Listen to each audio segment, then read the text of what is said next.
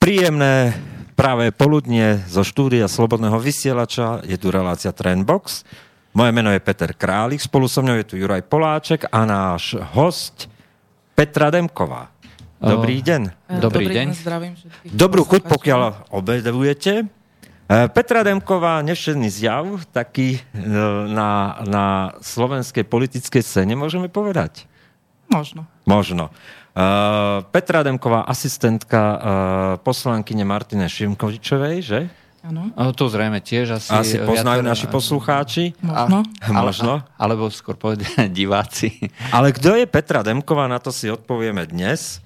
A, a troška vám ju predstavíme, lebo o tom je Trendbox, rozdelený z takých dvoch častí. V ten prvý blok hovoríme o našom hostovi, pýtame sa na jeho životný príbeh a ten druhý blok tej relácie je venovaný venovaný vlastne postrehnutiu nejakých trendov v spoločnosti a náš host e, ich tak losuje. E, takže kto je Petra Demková? Ja si? ešte ťa len preruším. Je to živá relácia, takže môžete uh, volať na číslo 0950 724 963 a môžete aj uh, písať uh, vaše maily a vaše otázky na nášho hostia alebo na čokoľvek, čo vás zaujíma uh, na studio zavinaclobodný vysielač.sk. Zopakujem ešte raz to telefónne číslo 0950 724 963. Takže Takže môžeme začať. Takže Kto kto je je Petra? Demková, odkiaľ pochádza? Uh, ďakujem v prvom rade za pozvanie. Prišlo to tak trochu nečakane, ale teším sa. Uh, no, čo o mne povedať? V prvom rade by som asi... Si z Bratislavy? Áno, áno, ja som Takže si rodačka z br- Bratislavy, z Ružinova, konkrétne teda z Dulového námestia, ktoré Bratislavčania asi všetci dobre poznajú.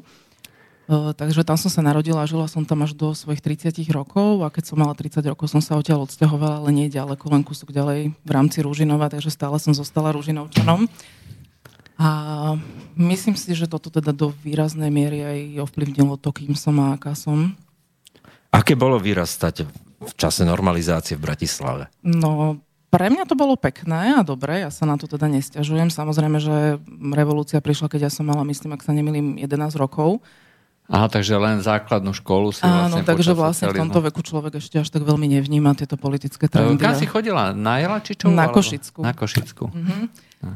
Teraz je to už taká prominentná základka vtedy to bola teda matematická základná škola, čo bolo dosť veľké peklo pre mňa, pretože matematika nie je môj obľúbený predmet, lenže to rodičia nemohli vedieť. A že si inklinovala viac k humanitným vedám? Áno, určite áno, k jazykom, a k slovenčine, áno, slovenčine. k písaniu. Uh, to znamená, potom si išla kam? Na gymnázium? Áno, potom som pokračovala na gymnáziu, ale vlastne už do 8. triedy som išla na evangelické liceum, ktoré sa vtedy po revolúcii, kedy som prišla do tohto veku, otvorilo. Takže už osmačka som bola na evangelickom liceu a potom som tam pokračovala aj na, na gymnáziu. Takže vlastne to zosumarizujeme. Predpokladám, že máš uh, nejaký hlboký vzťah ku viere. Uh, Um, mám vzťah ku viere, neviem, či je hlboký, toto sa nejak... ale vzťah ku viere máš, Mám, nehlásiš mám, sa. určite, určite. A bola som teda... Dneska si teda, tak povieme, tak si evanielička. Áno, a ja som bola teda ako jeden z mála krstený už ako dieťa, lebo potom samozrejme nám vyrastlo strašne veľa silných evanielikov, ktorí sa teda predtým k tej viere báli hlásiť. Niektorí a... tam prešli rovno z komunistickej strany. Áno, áno, presne tak. Takže z prvých hlavic tam rovno do prvej lavice v kostole. Tak toto teda nie je môj prípad a keďže môj dedo bol evangelický farár, tak som A? v tomto vyrastala. Môj otec je akože dieťa evangelického farára, takže tam ten vplyv tejto strany rodiny bol naozaj výrazný. A Aké to sme- bolo vlastne? S detkom si mala dobrý vzťah? Hej, mám veľmi dobrý, dá sa povedať, že ja som bola jeho najobľúbenejším vnúčaťom, lebo sa na ňo aj podobám. Takže neviem, či to bolo tým, alebo tým, že som aj inklinovala k takým tým duchovným veciam. Dá sa som... povedať, že on ťa viac priviedol k tomu evanielictvu? Um, ja by som povedala, že aj dedo, aj babka, akože otcovi rodičia určite áno a od detstva sme teda boli veľmi k tomu vedené a, a aj sme chodili na všelijaké tie detské besiedky a boli sme konfirmované ešte za komunizmu. Takže aj teda o mojej sestre hovorím. No, takže Takže- vlastne si uh, máš jednu sestru, áno? Áno, mám jednu sestru, hej.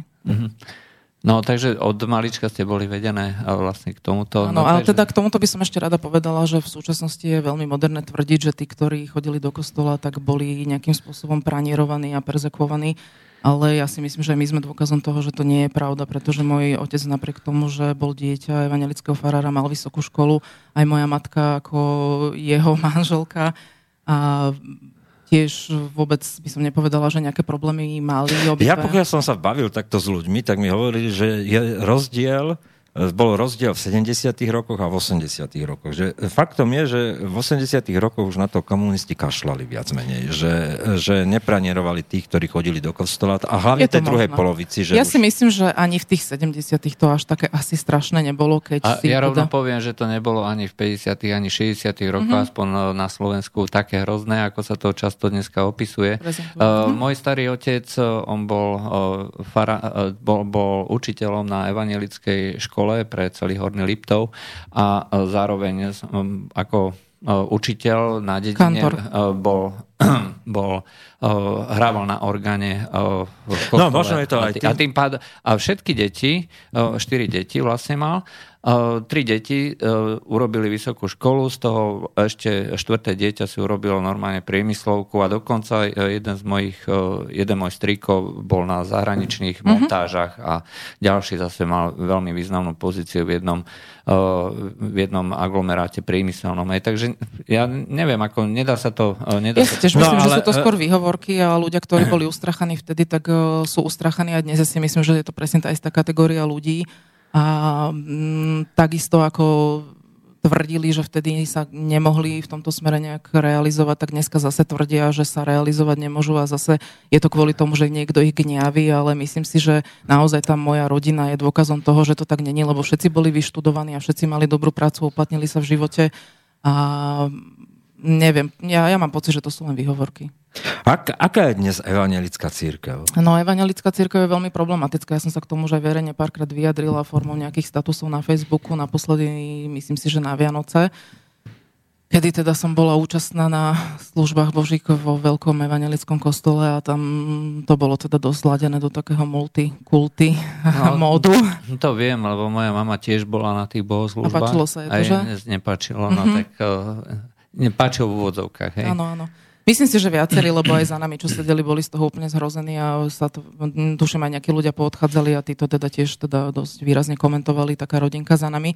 Takže myslím si, že evangelická církev nejakým spôsobom nastúpila do nejakého vlaku trendového, ktorý myslím si, že určite nehovoria za väčšinu evanelikov. E, vedenie evanelickej cirkvi, tak. Ani nie, že vedenie. Ja si práve, že myslím, že vedenie, ak sa teda bavíme o biskupovi Klátikovi, tak ten e, sa snaží nejakým spôsobom to držať ešte v tých líniách, v akých to malo byť a vždy aj bolo v takých tých tradičných a konzervatívnych, aj keď samozrejme my sme nikdy neboli takí konzervatívni, ako je katolická cirkev a nikdy sme neboli ani spiatočnícky, ani zadubení, ani bigotní ale z, tie hodnoty si myslím, že treba držať a ja si myslím, že Klatik má tie tendencie a presne dôkazom toho, že niekomu šlape v tomto smere na otlaky je, že je tam obrovský boj proti nemu.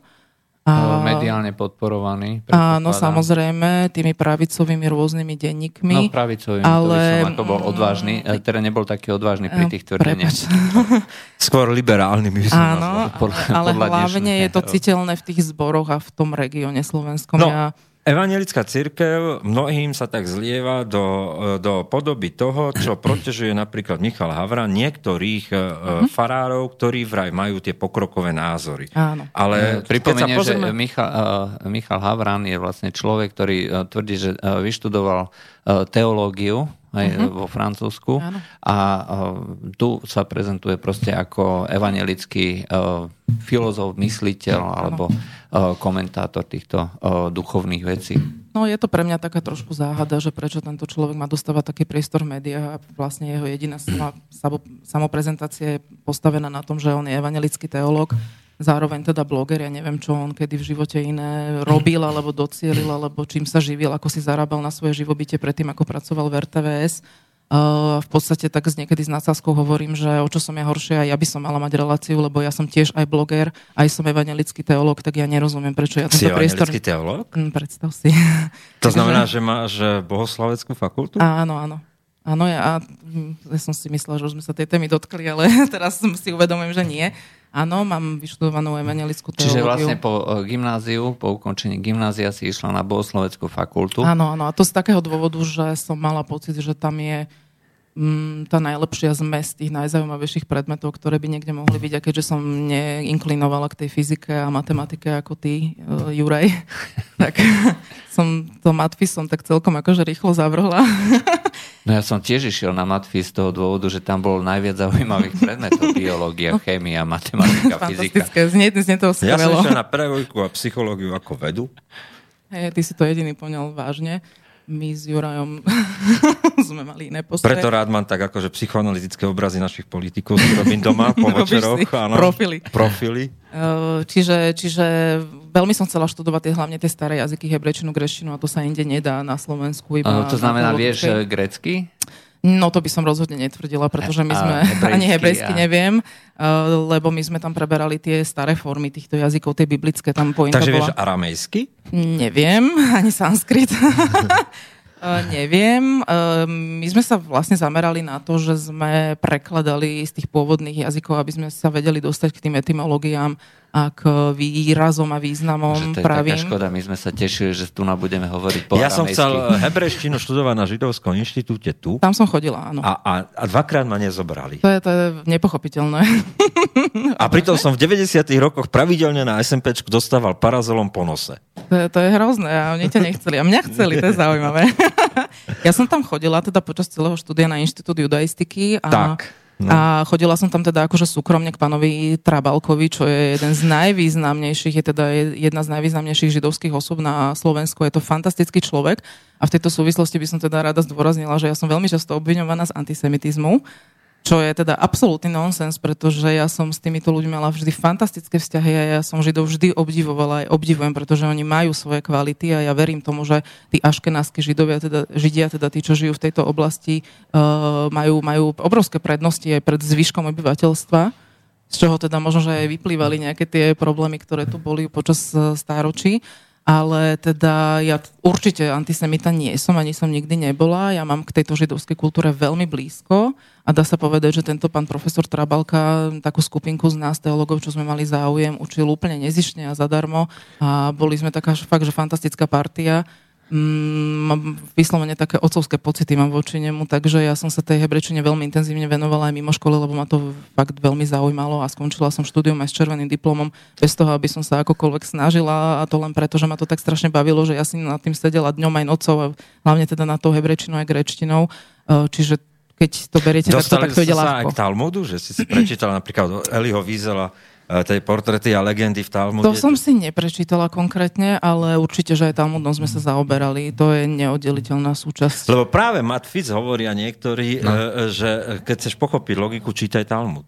Je to dosť možné, samozrejme, že tieto všetky spisy, alebo aj tí rabíni, ktorí pôsobili vždy, teda to bolo o tom logickom myslení a o filozofii a o dobre a zlé, čiže tam tá logika jednoducho musí fungovať. Jasne, stačí si e, pozrieť e, tie židovské vtipy, hej, tak to Mhm. je uh, úplne iný svet, hej, to áno, mňa to áno. hrozne baví. Áno, No ja sa priznám, že mňa k juraizmu prvotne priviedol Eli Wiesel a, a jak začali vychádzať po revolúcii tie knížky, portrety a legendy v Talmude, Talmud a, Mhm. a tak ďalej, chasické, chasické, chasické v podstate najväčší židovský rabín chasický, on urobil tie opäť eh, príbehy proti smutku, tak sa to volalo. Mhm. Chasidi to bola skupina takých ortodoxných židov e, na východe Európy. Hej. Áno, Moldavsko, Veľmi Litva. Hej, hej, hej, e, dneš, dnešný, e, dnešná A chudobní Ukrajina. hlavne boli. To, Áno, to- áno, áno. Ale pritom to brali najvážnejšie. A tam vznikol aj jidiš. E, Málo kto vie, že ešte v 30 rokoch e, e, v podstate e, Židia Izraelčania, neexistujúceho štátu, dneska poviem Izraelčania, rozmýšľali o Nemčine ako druhom jazyku. Mhm, samozrejme. štátnom. Hej. Samozrejme. No, lebo ten jidiš bol kombinácia e, Nemčiny slovanských a, a- nem, mhm. nemeckých jazykov. Vlastne sa to Plus spieralo. hebrejčiny. Plus hebrejčiny, no. Áno. Ale v podstate presne popri tom štúdiu hebrečiny som aj zistila, jak strašne veľa my máme výrazov, ktoré bežne používame No. v jazyku a v slangových a vôbec nevieme, že to sú vlastne hebrejské, akože No. mať chochmez a podobne. To je No. napríklad e, hebrejské slovo múdrosť, chokma. No. Takže je to, je to určite súčasťou našej kultúry a ja to tak tiež aj vnímam a ja seba vnímam ako súčasť tejto kultúry. E, Judeo-kresťanskej, keď to takto... No a hlavne. Stredná Európa a hlavne Slovensko, kde tie mesta naozaj boli postavené, e, to není otázka Bratislavy, že tu boli tri, e, tri skupiny alebo štyri, pominieme, že aj silná židovská komunita. Mm-hmm. Ale mhm. to máš aj Trenčín napríklad. Ja som, Monika Kardošova napísala úžasnú knihu Trenčín 30. rokov a keď si to prečítaš, tak zistíš, že, že tam bola maďarská nemšina, teda menšina, nem, nemecká, židovská ano, strana bola tretia najsilnejšia. Ale to je napríklad aj v Lučenci, no, alebo no, aj v Ružomberku, alebo Prešove. aj v Košice. Aj Košice sú takéto, no. takže...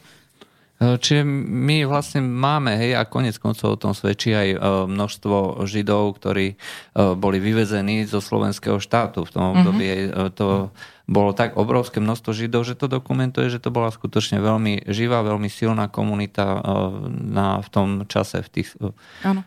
do čiast toho slovenského štátu. No ale ešte by som sa teda ráda vrátila k tej podstate, od ktorej sme sa odklonili, a to My je tá evangelická církev. Môžem, hej? My sme také košatí. Veľmi. no, chcela som ešte k tej evangelickej církvi povedať, teda dokončiť tú tému, že v súčasnosti to vyzerá tak, že sú jednoducho ako čerešničky vyberané isté osobnosti, ktoré hlásajú tie správne názory a tézy a tie sú neustále pozitívne. Samozrejme, to snať posluchači Slobodného vysielača chápu ktoré hlásajú presne ten správny svetonázor a mm, sú prezentovaní ako akási elita evangelickej církvy alebo, alebo dokonca samotná evangelická církev, čo teda ale vôbec, ale vôbec nie je pravda, pretože taký tý evangelická církev je teda tvorená hlavne uh, farármi našimi a našimi farnosťami a ľuďmi, ktorí ktorí patria do našich farností. Treba ja teda- pripomenúť, teda... že mnohí ľudia už nemajú vlastne tieto základy e, tej organizácie, že ako sú organizované tie cirkvy. Mm-hmm. Katolická církev e, je vlastne organizovaná prísne hierarchicky, to znamená, že na vrchu je pápež, ktorý má rozhodujúce slovo a jeho Eh, rozhodnutie je potom záväzné až k tomu poslednému veriacemu, ano. kdežto eh, evangelická církev má ďaleko vyššiu mieru slobody. Hej? Uh, má, ale takisto máme hierarchiu, to znamená ano. biskup, potom sú Ale biskupy. je to na tej národnej úrovni. Áno, áno, ale my, áno, máš pravdu v tom, že ja si tiež myslím, že u nás je taká väčšia sloboda aj vo vyjadrovaní, aj v názoroch a to je možno aj ten problém, že my sme liberálni vo svojej podstate aj vždy sme boli a niekedy, niekedy sa, to, sa to v podstate až preženie, hej? Že, že u nás to vedenie cirkvy ako keby napriek tomu, že niektorí farári hlásajú veci, ktoré sú absolútne proti našim nejakým doktrínam alebo oficiálnym. Ako vzniká evangelické e, e, e, církvy nazvime to dogma učenia, ako je to v katolícke, ako to vzniká v evangelické? No, v podstate asi podobným spôsobom, ale to sú veci, ktoré existujú už veľmi dávno a svojím spôsobom sa už len reformujú nejak. Hej, veď začal to Martin Luther tými 95 tézami na Wittenberskej bráne, ale dá sa povedať, že my sme reformujúca sa církev a nie len raz, ale my by sme sa mali akože stále reformovať a to sa teda aj snažíme. Čiže, Čiže stále sa snažíte prispôsobovať Áno, a tie aktuálne doby. trendy aj vo svete, v dianí my určite reflektujeme. Ja si myslím, že ich reflektujeme určite viac ako napríklad katolická no, církev. Už, už to, že vlastne dovolujete, aby ženy boli farárky, hej, no, tak to, je to, je, škandál. to je škandál z hľadiska katolíckej církvy. Áno. To znamená, že je tam troška vyššia miera slobody, aj katolická církev je schopná farára alebo e, nejakého hodnostára, ktorý e, to robí podľa, no, napriek tým doktrinám, dogmám aj upratať niekde úplne inde. Áno. Kdežto evangelická církev to v mnohých prípadoch nechá jednoducho tak, nerobí nejaké Nerobí opatrenia, opatrenia. nerobí ani ex post veľakrát proste nezaujíme stanovisko a... voči tomu konkrétnemu človeku. Dá sa povedať, že naj, taký najznamejší náš prípad v cirkvi, ktorý dodnes rezonuje, je ten Jakub Pavlus, ktorý bol teda evangelickým farárom u nás a vyjadril sa, že by teda bol za registrované, uh, zaregistrované aj za sobáše gejov a dá sa povedať teda, že ten skončil. Áno, presne tak, že toto bolo podľa mňa také... milujú. A, tak nech si ho milujú, no akože ja im ho fakt doprajem a neberiem. Aj ľudia, aj ľudia vážne. Hej? Uspel tam. Ako, ako ale možno, to je zase že... iné české prostredie, vieš, to bolo vždy viac ateistické a viac áno, áno, pre také reformačné. Mhm.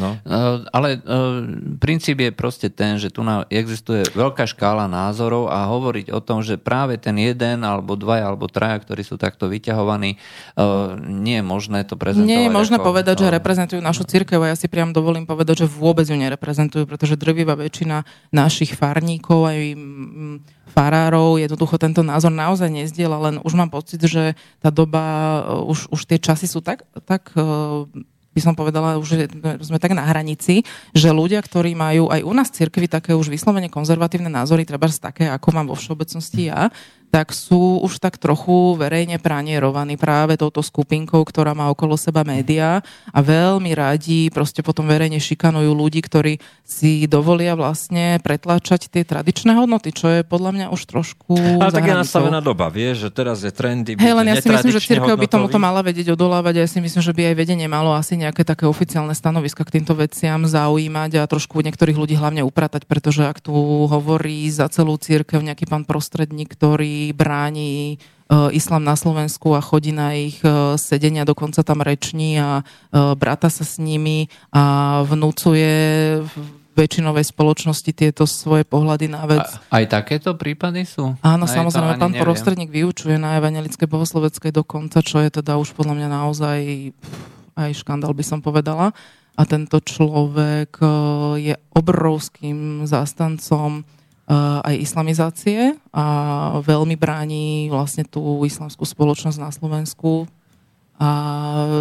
v portál Islam Online, vlastne okolo islamské nadácie na Slovensku. Áno, islamská uh... nadácia, to je, to je podujatie teda tejto nadácie, kde on chodí. Tak a... to, oni majú presne ten koncept, to bolo popísané na... On proste prezentuje islam úplne inak, ako oni je v realite. z každej tej oblasti áno, spoločenského života. Čo... Mm-hmm. Andrej Ban to isté tam mm-hmm. robí. Áno, áno, vlastne to sú proste, on je jeden z tých ľudí, len ja to považujem za teda trošku problém. No. Eh, ak takýto človek učí na evangelickej bohosloveckej a on tu ide rozprávať o nejakej ekoméne, dokonca islamu s nami alebo s kresťanmi, pritom všetci vieme, že to je absolútne nemožné a ľudia sa proti tomu boria, ale nikto s týmito ľuďmi proste nevie nejakým spôsobom urobiť poriadok, dokonca skôr oni urobia poriadok s každým, kto si dovolí povedať niečo iné a majú za sebou aj médiá, čiže aj tieto im k tomu pomôžu, tak eh, mňa to trošku znervozňuje. Dobre, prvú časť takú máme za sebou. Eh, dáme si dve pesničky alebo jednu a budeme pokračovať ďalej.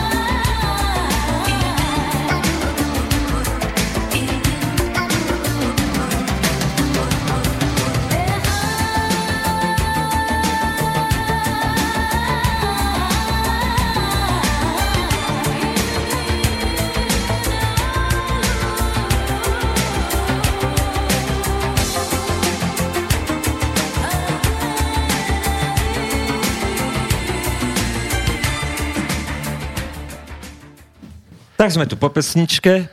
Hovorili sme o evangelickej cirkvi, hovorili sme o tebe a ako, aký bol ten e, tvoj vývoj nejaký. No dostali sme, No sa, vlastne, dostali sme sa vlastne na, uh, v tej životnej dráhe tvojej po ukončenie bohosloveckej fakulty, kde, ktorú, ktorú To mi povedz, ako sa e, študent bohosloveckej fakulty stane produkčným Markíze.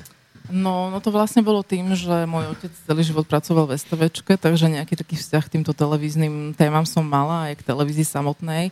On bol teda majster zvuku. No a keď sa teda tam... Ten by sa nám to zišiel. Áno, niekedy Skúsim máme, sa opýtať. niekedy máme problém. Ale e, ja troška zase odbočím. E, Vždycky sa hovorilo, že slovenská televízia za čas komunizmu to bola výkladná skriňa hej, toho, pro, tej propagandy a tak ďalej. Hej. A, Niekoľko poschodoval. hej. Hej, a, a teraz e, sa dozvedáme vlastne, že je to človek, ktorý bol v princípe škodnou pre Absolútne tento režim. škodná. Ešte dokonca Hej. jeho brat Miroslav Demko emigroval do Švajčiarska v nejakom 82. 3. Hej. Takže, Takže to hovor- bola ho- totálne závadná osobnosť. A, hovor, a pracoval vlastne v tej... e, V tej No toto e, mi vysvetlí, tieto propagande. paradoxy, vieš, A že... ešte mix, mixoval tam zvuk, rozumieš, mohol niekoho vypnúť. Hej, alebo vypnúť, mohol alebo si tam zapnúť. nejaké zakomponovať podprahové nejaké myšlienky, ale teda evidentne sa nestalo. Dobre, takže, takže uh, to bola odbočka Áno, na, takže tým- Jura je totiž vždy košatý, keď sú tu pekné dámy pri nás. E, Neviem, či ja som pekná, ale ďakujem. No, takže e, môj otec teda tam pracoval a preto som aj ja k tomu tak nejak inklinovala, takže obidve so sestrou sme začali v Markize robiť a môžem teda povedať, že... Aké to tam bolo prostredie? Toľko legend sa My sme tam práve, že boli od úplného začiatku a preto sa nám tam podarilo aj dostať, pretože na úplnom začiatku nikto nevedel, aké to tam bude, ak to tam funguje. Či to vôbec či to vôbec úspešné. bude, hej, čiže tam nebola taká tlačenica a tým pádom nebol až taký problém, takže moja sestra začala ako asistentka režie v Teleráne a ja som bola ako telefonistka iba, lebo ja som ešte vtedy bola v poslednom ročníku na Evangelickom liceu, takže iba tie niektoré dni, kedy sa nám začínala škola, neskôr som mohla ísť tam dvíhať telefóny a pi- zapisovať otázky divákov.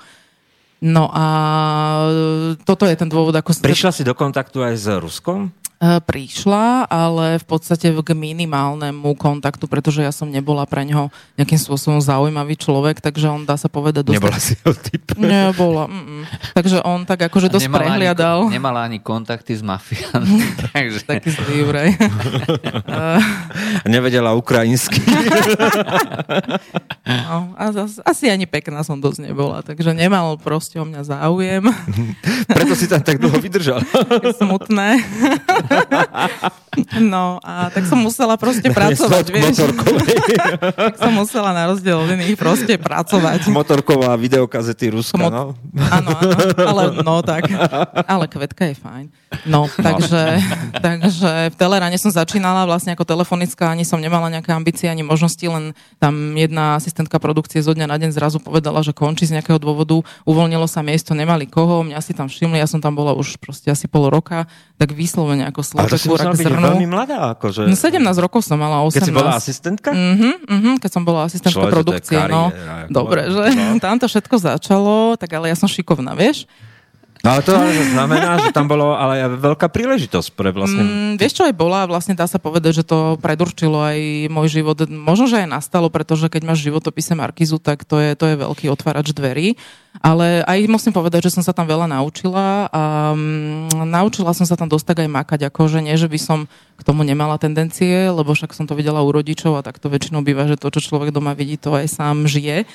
Ale teda naozaj už v tom, v tom mladom veku, hneď ako som začala vlastne na vysoké, čo som študovala denne, tak som to popri tom aj tak nejak všelijak stíhala, zvládala a mala som také ambície, chcela som mať vlastné peniaze. No, na druhej strane všetci hovoria, že, že ako keby to bol úplne iný svet, že keď sa porovnával o tom období STV, ktorá, ktorú No to je úplne iný svet. reprezentoval Akože to bolo niečo fantastické. Kubiš Potom sa to pre... a, jasné. A, a, a na Rusko. druhej strane začínal ten Rusko, že Ono, naozaj drtil pre- a chcel profesionalitu. Keď sa to už preklopilo do tej úplnej slávy Markizy, tak to bolo fakt čisté šialenstvo. Akože v tom čase, keď sa ma niekto pýtal, kde pracujem, a ja som to povedala, tak to normálne to bol pátos, to boli akože poty na čele, slzy v očiach, hej. Čiže... A tá, Autogramy si nepýtali. Hej, hej, normálne, že vážne aj odo mňa, čo som bola úplne, ono, ono fakt to bolo také až, až zaražajúce, že čo to dokázalo s ľuďmi robiť a ako to dokázalo dvere otvárať. A musím povedať, že tá atmosféra bola veľmi príjemná v tom čase. A napriek tomu, že všetci sa stiažovali na Ruska, ja som bola tiež jeden z tých ľudí, komu vadili tie všelijaké zásady, že v riflách sa nesmie chodiť a v kraťasoch a, a proste všetci tam boli poskladaní na kocky, keď Rusko sa prešiel po chodbe, tak musím povedať, že to boli fakt najlepšie časy v Markizi a najkrajšie. A všetci, kto sme tam robili v tom čase, hovoríme, že kiež by sa ešte vrátili.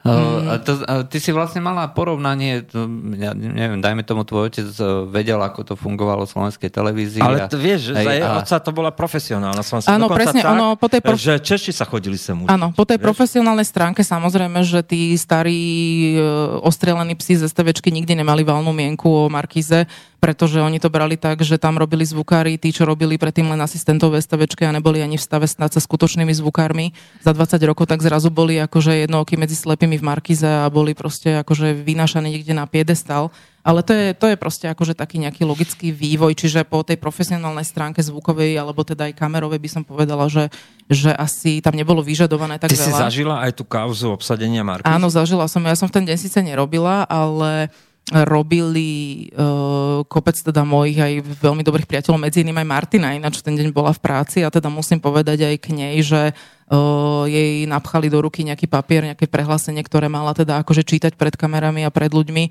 A ona už vtedy sa k tomu postavila absolútne razantne, pretože ona nikdy hlúpa nebola, takže ona už vtedy prečítala tú situáciu, že tam ide v skutočnosti o niečo úplne iné a napriek tomu, že... Odmietla to? Áno, ona to odmietla, čo je teda absolútne podľa mňa dosť raritné na tú dobu, pretože tam každý šúchal nohami z tých moderátorov a všetci sa snažili za každú cenu sa udržať. Čiže e, v tej dobe povedať, že ja toto teda neprečítam ani náhodou, nech si to číta kto chce, tak to bolo vážne akože niečo, hej. Takže... Čiže ohrozila v podstate svoju kariéru? Absolútne, lenže Martina vždy bola taká, že ona vôbec nemala problémy s tým, že ohroziť svoju kariéru, keď išlo o to povedať si pravdu, ako teda všetci vieme. Takže... No, je vzťah, ona vždy bola ona to brala rebel. ako prácu a chcela si vždy profesionálnu čest zachovať. Áno, ale, ale nielen takú profesionálnu, ale aj toho osobnú. je, že na materskej si urobila výšku vlastne. Uh, nie, ona si výšku spravila, áno, na materskej, keď bola s Peťkou ešte, No, čo znamená, no, no. že keď mala vlastne tých 18 rokov, normálne postredné išla, čo teda tiež by som rada vyzdvihla, pretože uh, v prípade iných političiek, buď teda to vzdelanie dodnes nemajú žiadne ako pani Nikolsonová, ktorá proste už 20 rokov hovorí o tom, ako si ona robí a dorobí a urobí raz. A potom je tam tá druhá zase kasta, ktorá teda si spravila vysokú školu, až keď sa dostala k peniazom. Áno, v Sládkovičové sociálnu prácu, keď prišli k peniazom a k moci a dobre sa vydali, tak potom zrazu sa už dalo aj to štúdium nejak spraviť. Takže toto Martina teda určite ten prípad nie, hlavne ona študovala špeciálnu pedagogiku, čo už vtedy bolo také dosť akože e, prominentné, nebolo to ľahké štúdium. Takže ja by som v tomto smere toto určite vyzdvihla. A to... Ja som vždy odmietal špeciálnu, lebo tam je hodne biológie. A, No, a, je to a to. viac je to, Nie je to ľahké. viac je to vedecké ako humanitné. Áno, ale ona to chcela veľmi, ju to Ja aj viem, bavilo, no. ale e, ešte by som teda k tomu povedala, že popri druhej materskej, teda už akože jej tretej, si dorobila ešte doktorát. Čiže Áno. ona, ona je ambiciozná a ide jej to. No. Hm. No, takže e, to obsadenie Markizy, ako si to vnímala?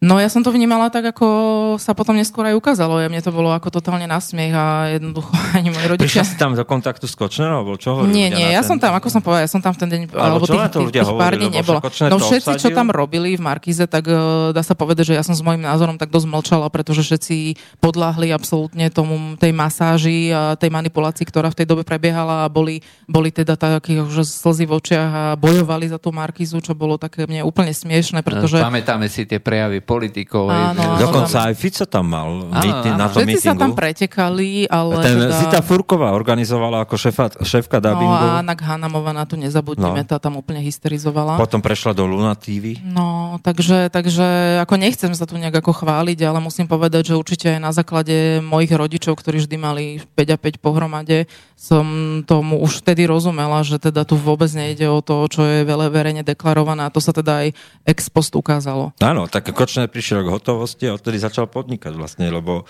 Áno, prostú áno. sumu Mhm, musel vyplatiť Rusko, keďže on tú zmenku chytil. Jasné, ako toto ťažko povedať, že komu chytiť stranu, lebo jeden lepší ako druhý. E, Tak keď sa vrátime ešte o pár rokov predtým, tak e, Kočner e, bol zapletený do kauzy Technopol, že? Ale ty klameš.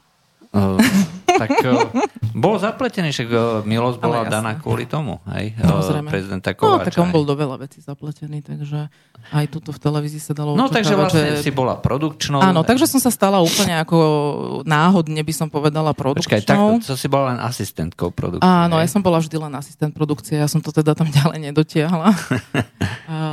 no a vlastne som tam robila dlhé roky, potom som prešla do, z toho Telerána do redakcie publicistiky, kde som robila v kakao detské relácie, ale občas som vypomáhala aj v nátelo, aj v spravodajstve, ono to tak všelijak sme migrovali, takže mala som A kde si sa zoznámila s Martinou? No tam, v tom Teleráne. Ona, ona vlastne prišla, nastúpila ako moderátorka Telerána, dá sa povedať, že veľmi rýchlo tam sme si padli do oka aj s tými ostatnými, aj s Luciou Dohňanskou a taká tá partička a um, odtedy sa kamarátime s Martinou, dá sa povedať, že tak celkom aj kontinuálne, čiže už nejakých 18-19 rokov to bude. Uh, tam sme sa skamarátili a, a drží nás to dodnes. Kedy si skončila v Markize vlastne? Ja som v Markize skončila tak nejak okolo možno roku 2005, dá sa povedať. A ten dôvod bol ten, že už som proste tam nechcela za tých podmienok byť asistent produkcie, pretože už som mala aj skončenú vysokú školu dávnejšie a síce finančne to bolo veľmi výhodné aj po tej časovej stránke, lebo tam naozaj sa necvakala v, to, v tom čase karta a človek si odrobil a odišiel. Niekedy to bolo proste hodina denne, niekedy to boli 3 hodiny denne a niekedy na vysielaní teda to trvalo aj celý deň to natáčanie, ale to sa stále dalo vydržať, lebo to prostredie je proste príjemné a bolo to za veľmi slušné peniaze, lenže už jednoducho som sa preklopila do fázy, kedy som si hovorila, že už nechcem byť proste asistent niečoho, niekoho a pravdou je, že neustále ma tam preskakovali ľudia, ktorí vo mne nesiahali teda vedomostne ani počlenky a neustále som robila robotu za nejakú produkčnú, ktorá bola kamarátka Palka Ruska alebo kamarátka Stanka Pavlika a ja som musela robiť robotu za ňu a ona sa ešte ani po roku tej produkčnej práce nenaučila tú svoju prácu robiť a stále som ju robila za ňu, ale aby ja som sa stala produkčnou, tak to bolo proste nepriechodné, hej. Takže to sú veci, ktoré vám už proste po istom čase začnú liesť na nervy, takže som sa rozhodla, že radšej si proste začnem niekde inde nejakú inú kariéru a v tom čase už aj moja sestra týmto istým spôsobom začala rozmýšľať a ona teda medzi tým bola aj produkčná ale myslím si, že bola len na zastupovanie na materskej a tým pádom musela tiež odísť a neponúklo sa nič iné, tak ona išla do oblasti PR pracovať. A ty si išla kde? A ja som si povedala, že a čo som ja horšia? Takže aj ja som začala pracovať v oblasti PR. Uh, v nejakej bankovej inštitúcii? Nie, nie. Vtedy som ešte robila PR. Najprv som začala v takej slovenskej softverovej firme Softek ktorá dodnes funguje, je veľmi úspešná. Môžeme hovoriť takéto? Není to reklama? Není to reklama. To je tvoj životopis. Dobre. No a tam som vlastne začala ako PR manažer a event manažer. Tam som zotrvala dva roky a potom som sa presunula do reklamnej agentúry CD Ogilvy a tam som bola teda pár rokov, ale teda s tým, že v rámci toho som bola aj na materskej dovolenke, takže nedá sa povedať, že by som tam robila roky, rokúce, ale dokopy sa to takto No nejak si to preskočila, aj, takže materská dovolenka, e, máš jedno dieťa? Áno, mám jedného syna 10 ročného. No, takže dobre, po, Keď hovorí o tom PR, tak uh, ja si to dokonca pamätám, lebo ja som tedy mal firmu na finančné a daňové poradenstvo v roku 2005 uh-huh. Mhm. a vyslovene slovo PR a, a tento rozbeh týchto aktivít vôbec vo firmách, že na to uh-huh. prišli, bol spojený e, s druhou Zurindovou vládou a to bol fakt, že reformné obdobie 2005-2006. Len vďaka tomu, že v roku 2005, to si pamätám ako dodnes, na konci roka sa spustili konečne normálne, legálne, spotrebné úvery uh-huh. v mhm. bankách. Dovtedy sa úvery na Slovensku takmer nedali. Tu, tu boli samé nebankovky uh-huh. a vlastne tieto finančné e, spoločnosti e, to ovládali, ale potom prišli konečne normálne bankové úvery. Áno. Čiže Slovenská sporiteľ a ďalší a mm-hmm. x ďalších, to proste to bolo zo dňa na deň, si to pamätám. Na tom vyrastla moja firma, že sme previedli z nebankoviek do, do normálnych bank. Špekulant. Hej. A, a vtedy začalo PR oddelenie. Ano. Normálne som videl, jak, jak sa otvárajú kancelária. A vtedy to PR. bolo také úplne nové. A nové. vlastne ja si to pamätám, že ja som to podchytila vo fáze, kedy ešte teda ľudia bežne ani nevedeli Netušili, vôbec, čo, čo to, to znamená. Je, že keď som povedal, že robím PR, tak som im to musela zároveň aj vysvetliť.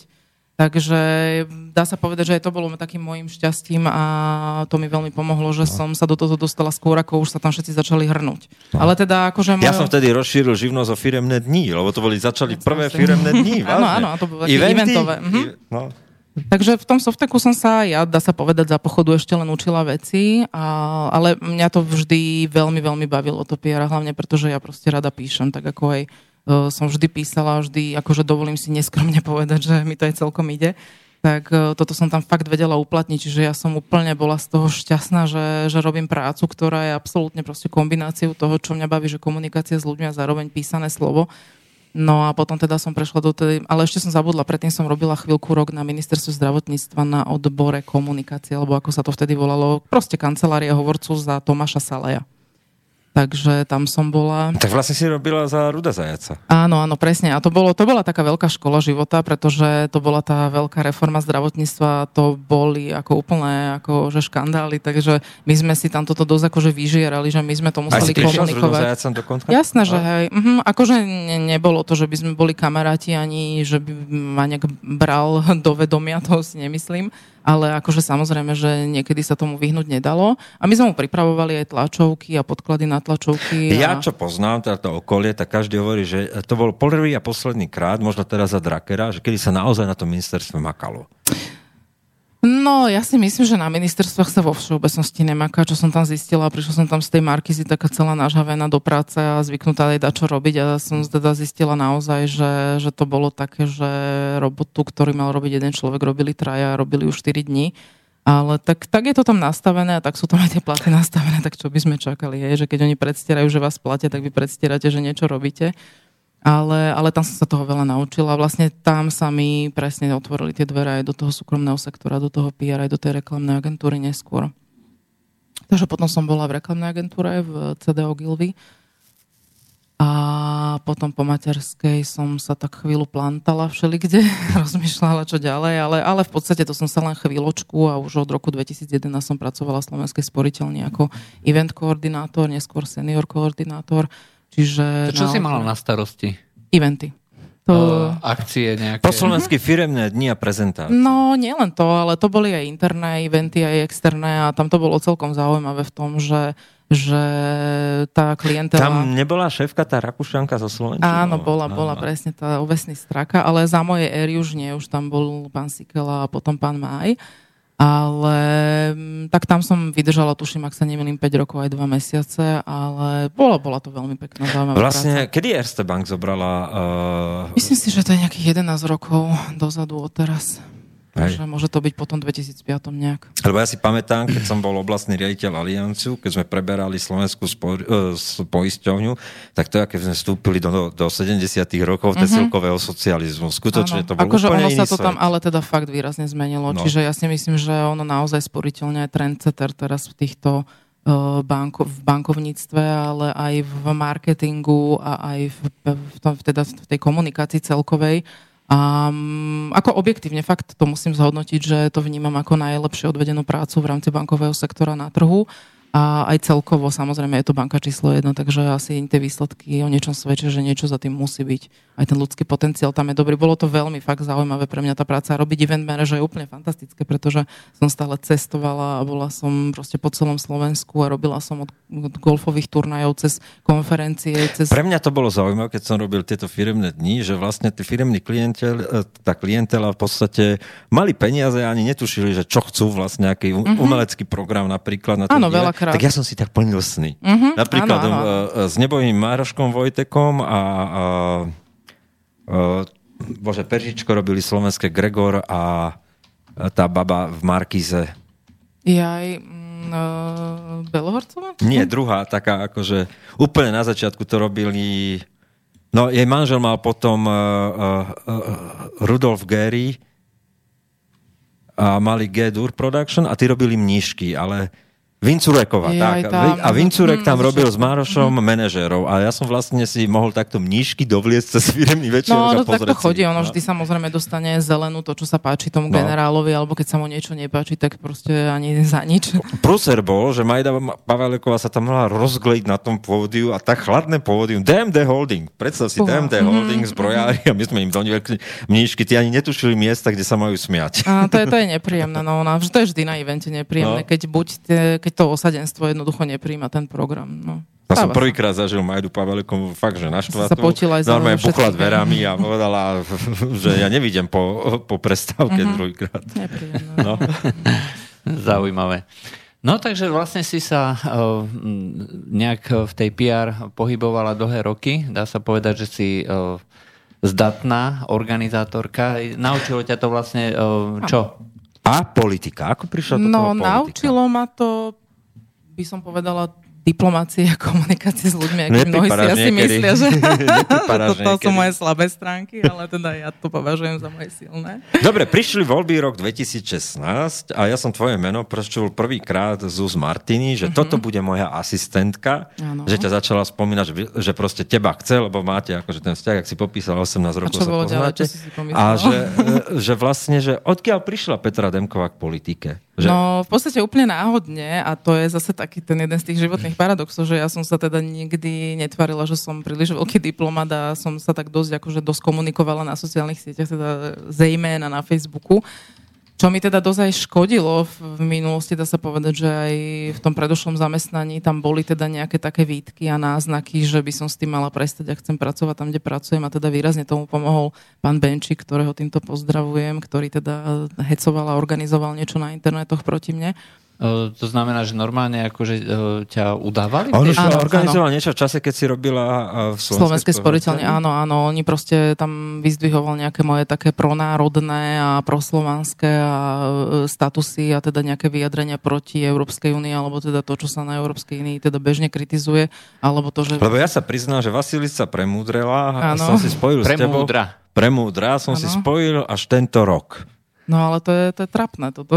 S tebou, že to si ty. ale, Vážne, som akože, nevedel. ale poznal si Vasilisu predtým? Áno, ja že som máš vedel, áno, odsledovanú, áno. len nevedel si, že to som ja. Nevedel som, že si to bola ty. Lebo vzhľadom na to, že si bola aktívna v nejakej takejto inštitúcii, tak si Tak vlastne... som bola pod pseudonymom, áno. bola si- Presne z tohto dôvodu, aby mi to nebolo nejak vytýkané, ani som tam nemala napísané, kde pracujem, aby to nikto... A oni ťa napriek tomu Ale napriek akože, tomu e, samozrejme, odhalili? investigatívna práca pána Benčika a jeho priateľov ako pán Farárik, teda tam to fungovalo na plné pecky, takže ma tam zdieľali na tých ich, nech, nechcem im robiť reklamu tým, tých tým primitívnym stránkam, takže nebudem menovať, ale teda tam sa mi veľmi vydatne venovali, s tým, že samozrejme hneď tam prihodili e, link na môj LinkedIn profil, aby náhodou niekto nezostal na pochybách a nemusel googliť, kde pôsobím uh, aby uľahčili prácu a teda vyzývali. Ale dodnes to pán Benčík veľmi rád robí, že kdekoľvek sa ja objavím, alebo kde sa aj neobjavím, on tam proste okamžite prikvitne a komentuje a hovorí, že A čo som študovala, ako sa volá. Štvoročné, vyťahneš štvoročné screenshoty. screenshoty, hej, to rád dáva. Ale pritom ja som na ne pyšná, takže mne týmto akože vôbec nejak e, neškodí, ani teda ja, ja som rada, že mi robí reklamu. Pretože... No on ti reklamuje vnútri tých evangelických skupín na V podstate internete. áno, aj keď teda on samozrejme si myslí, že, že teda poukazuje na, na strašného človeka, ale tak pravda je taká, že síce verejne sa niektorí boja vyjadriť, ale takúto v súkromných správach ja cítim, že mám veľkú podporu aj medzi evanielikmi, len, ale smutné je presne to, To sú tie súkromné správy. V súkromnom rozhovore má aj Juraj Poláček podporu pána Drobu. to, je, to je veľmi zaujímavé. Začni sa bať. O, no, Hľada slova, Juraj. Tak e, tomuto by som sa ako nerád vyjadroval, lebo vieš, ako súkromné rozhovory, to je proste Áno. jedna vec a, a oficiálne sú druhá vec a, a aj ty sama vieš, že e, keď e, sa ti niekto súkromne ospravedlní, nič to nemení na tom, že jednoducho je to len súkromne. Hej. Ak sa ti ospravedlní verejne, potom áno, môže sa k tomu nejakým spôsobom Ja to raz vyjadriť. cez víkend preženiem a môj súkromný archív sa stratí a začne byť verejný. To sa niektorí budú čudovať. No, to je... to sú také nepríjemné situácie. To, to je to opačné, hej? No, ale teda, aby sme sa dostali... Keď k už ma tak hekujú stále dva roky. A pritom ty sa za nič nehambíš. takže, takže teda snažil sa aj pán Benčík niečomu dopomôcť, aj keď on strašne nemá rád, keď ja túto tému Otvoríš? vyťahujem a za, určite aj toto bude mať svoje odozvy na internetoch zase, ale tak už som sa s tým celkom aj naučila žiť. Takže tak.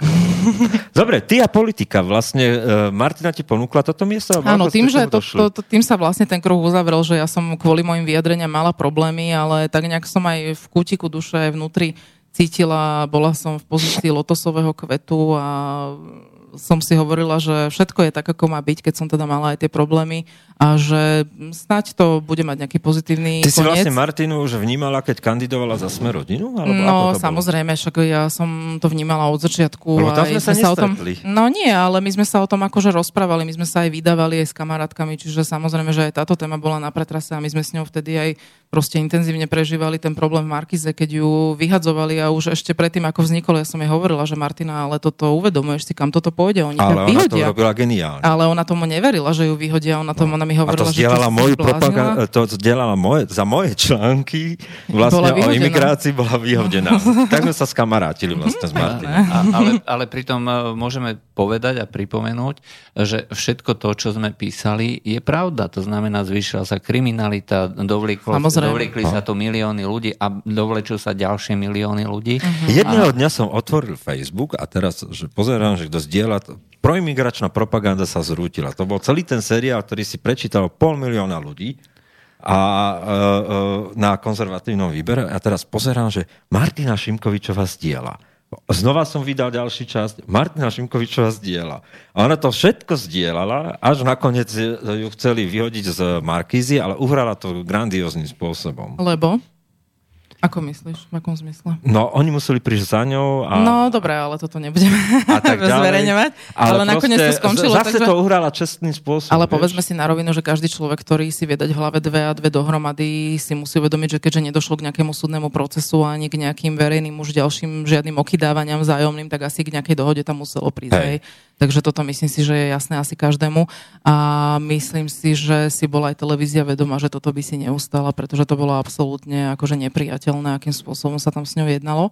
Ako si sa dívala to, že, že vlastne kývla Martina, lebo to bolo také, že ona je typ človeka, ktorý dlho premýšľa, že či zverejní sa, či niečo zverejní, či niečo uh-huh. povie verejne a, a nie je to, že hr do toho. Mm-hmm, ale... Ako si vnímala to kývnutie na kandidatúru a vlastne byť tou dvojkou? No, ona sa ma aj pýtala na, na môj názor, hej. Myslím si, že ano, som bola, radili? nehovorím, že som bola jediná, ale predpokladám, že bolo možno zo pár ľudí, ktorých názor ju zaujímala a ja som teda bola jeden z nich a ja som jej úprimne nevedela v tom čase povedať, že či áno, či nie, lebo naozaj tie preferencie sme rodina, ja som vôbec nevedela tak nejak vtedy odčítať a nebola som vtedy v tej pozícii, v akej som teraz, že už trošku do veci aj vidím, aj sa viem dostať k informáciám, takže ako úplný like zvonka, ja som mala z toho síce dobrý pocit, že tam tá šanca je, ale za ňou som sa tak, tak trošku toho bála, lebo, lebo keby v tom pohorela, tak myslím si, že to by bolo také dosť nepríjemné pre ňu.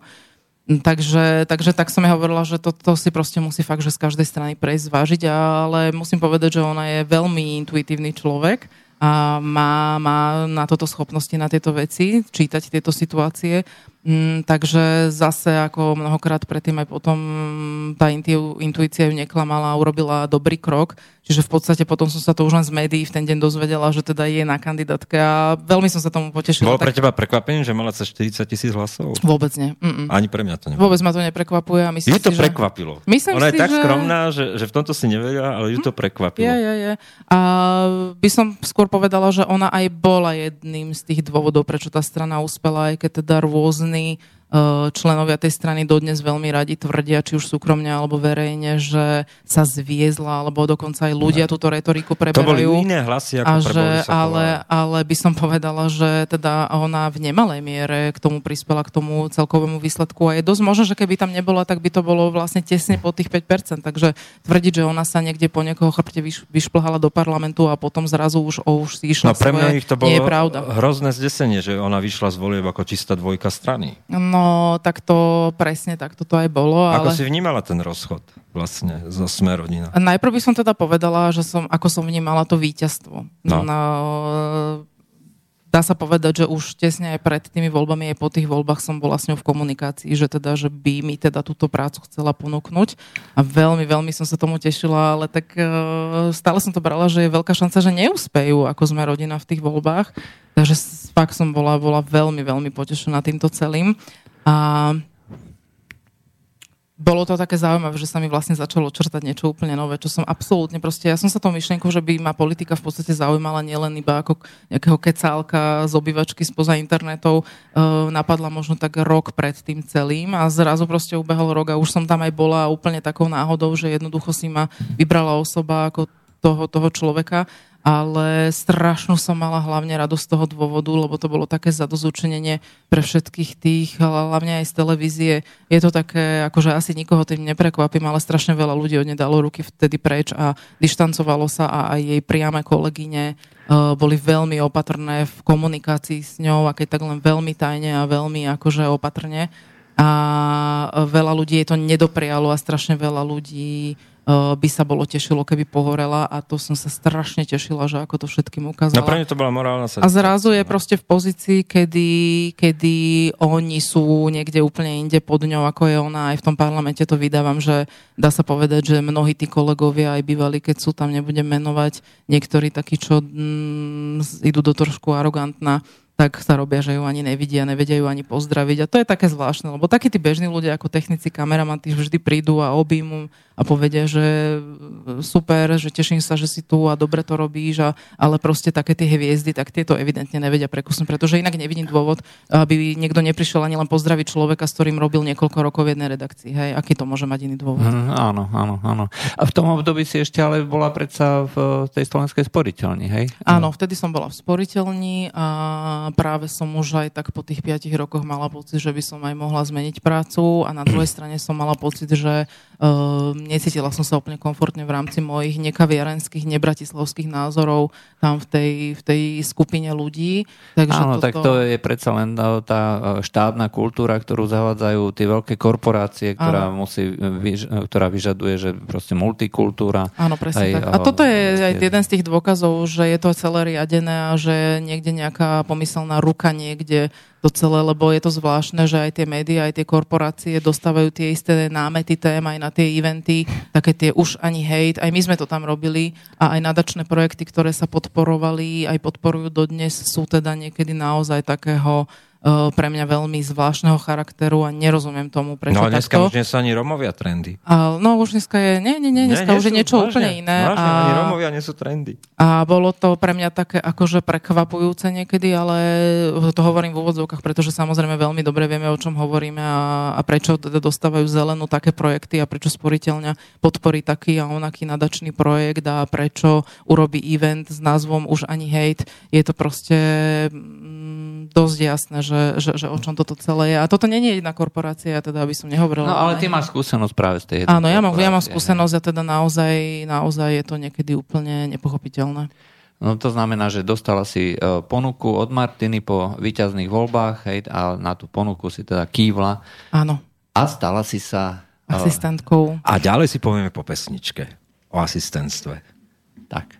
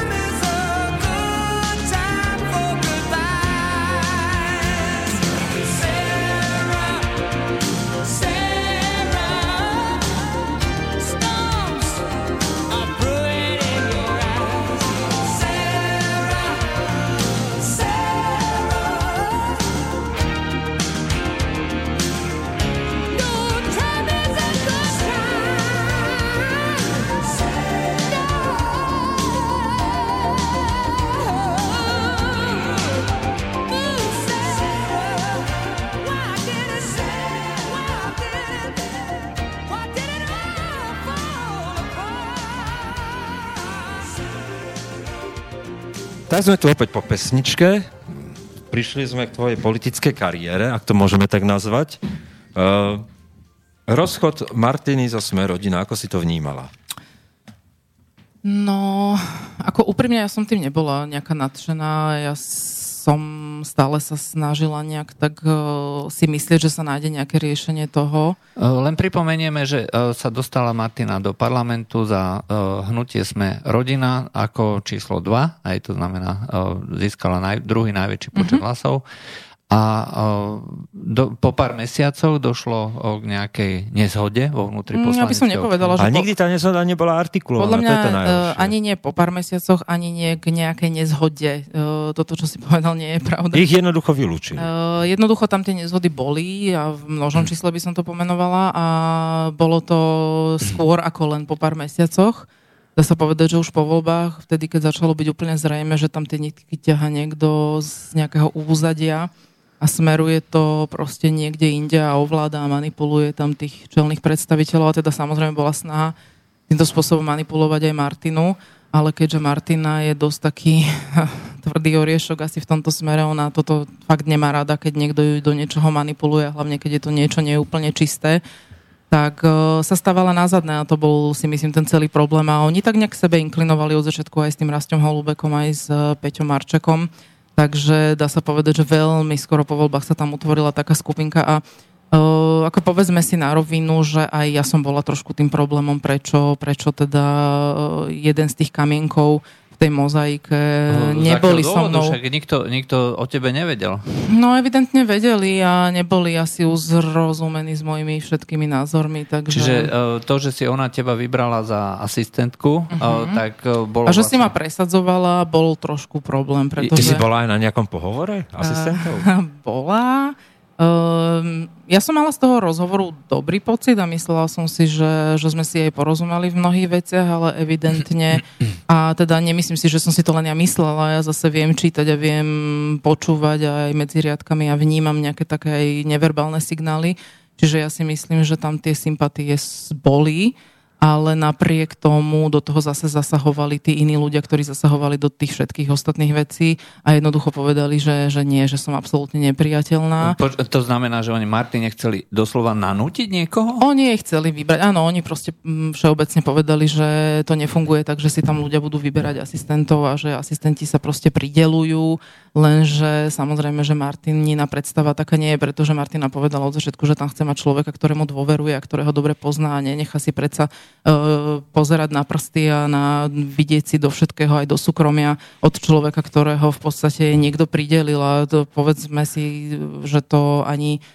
ako každý z nás by asi s týmto mal problém. Ja teda tiež napríklad určite tiež. E, to znamená, že všetci poslanci dostali pridelené? Ako ja toto neviem, že ja neviem povedať, či všetci dostali pridelené. Ja, akože... Tak ako po voľbách úspeje strana a povedzme si, že pre sme rodina bolo vôbec úspechom to, že došla do parlamentu, tak vždy je veľa hladových krkov. Je. A po, ako aj z tej strany veľa ľudí ten parlament nedalo, veď ich tam je len zopár, takže zostalo kopec ľudí za tou čiarou a tí jednoducho aj mali ambíciu, ale aj tí z toho vedenia strany mali, mali pocit, že im treba niečo teda ponúknuť. Mhm. Ako aj ja to aj chápem. Ja, ja nejdem teraz tvrdiť, že, že ten tento prístup je úplne zlý alebo chorý. Nie je. Aj v iných stranách to tak Problémom bolo, že na začiatku nebola taká dohoda, vôbec áno, áno, neboli áno. nejaké dohody o, o rozdelení postov. Áno, a zrazu po voľbách, keď teda sa zistilo, že sa uspelo, tak zrazu sa veľmi veľa vecí zmenilo a Áno, a došla tam nejaká Vasilisa Premúdra, no, aj, ktorá, ktorá... Ale ani to nebol problém, pretože však e, ako otvorene si povedzme, tak e, ja som bol na tom prvom jednaní, kde Martina oznámila, že budem ja asistent a potom sme sa dohodli, že sa budeme deliť ešte, že Petra bude Áno, asistent. My mali. No a potom už neplatilo nič. Áno, ale možno, že aj ty vieš viac o tom, no. že prečo a čo, že prečo som ja bola nepriateľná. Teraz, ja... keď sa stratím na víkend na ten archív, či ma niekto hekne, tak potom sa to ľudia dozvedia. Aj mne to snáď raz povieš. Takže, takže, takže tam tá situácia. Čiže celkovo... vlastne hneď, hneď po oznámení výsledkov začali tlaky a prakticky od prvého No dňa problém bol jeden a ja, ja si ho dovolím popísať, som bol Dobre. účastníkom toho a to, že vlastne e, Martina sa cítila právom istým spôsobom dotknutá, lebo priniesla 40 tisíc hlasov a nikto nepovedal ani ďakujem. Áno, to je pravda. To, to bol zásadný problém a ktorý aj mne vadil, pretože uh, tú kampaň vlastne v závere som odťahol ja s Martinou, Uh-huh. A, a naozaj priniesla 40 tisíc. Ja si pamätám na ten moment a ona hovorí, že koľko si tak predstavuješ preferenčných hlasov. Ja som povedal tedy 30 tisíc. Hej. Uh-huh. A ona, že to, to nie je uh-huh. a tak. Pamätám si na Kukurične, ak sa natáčali tie klipy uh, u Rastia Holúbka, uh, ako sme sa vždy stretli v Euroveji a tá profesionalita Martiny, tam fungovala neskutočná chémia, že ona si pozrela, čo som jej napísal, ona si to prepísala do vlastnej reči, vyslovene akože zasvietila kamera a proste ako keby bola tá, tisíc rokov o tom presvedčená. moderátorky, to... ale aj tá prirodzená inteligencia. A dôveryhodné to bolo. Áno, áno, ona toto vie a teda ja toto považujem fakt za je veľmi silnú stránku, že, že poprvé, že si aj dá povedať, ale aj, aj vie. Ona má názor na veci, čiže keď, keď, ako náhle je človek by chcel podsunúť aj niečo, s čím sa ona nestotožňuje, ona, ona to vie okamžite zidentifikovať a proste povie jasne, že nie, ale jej stačí naozaj pár minút na to, aby sa zorientovala v niečom a ona sa opýta tie správne otázky, urobí si k tomu absolútne analýzu svoju vlastnú a proste ide, hej.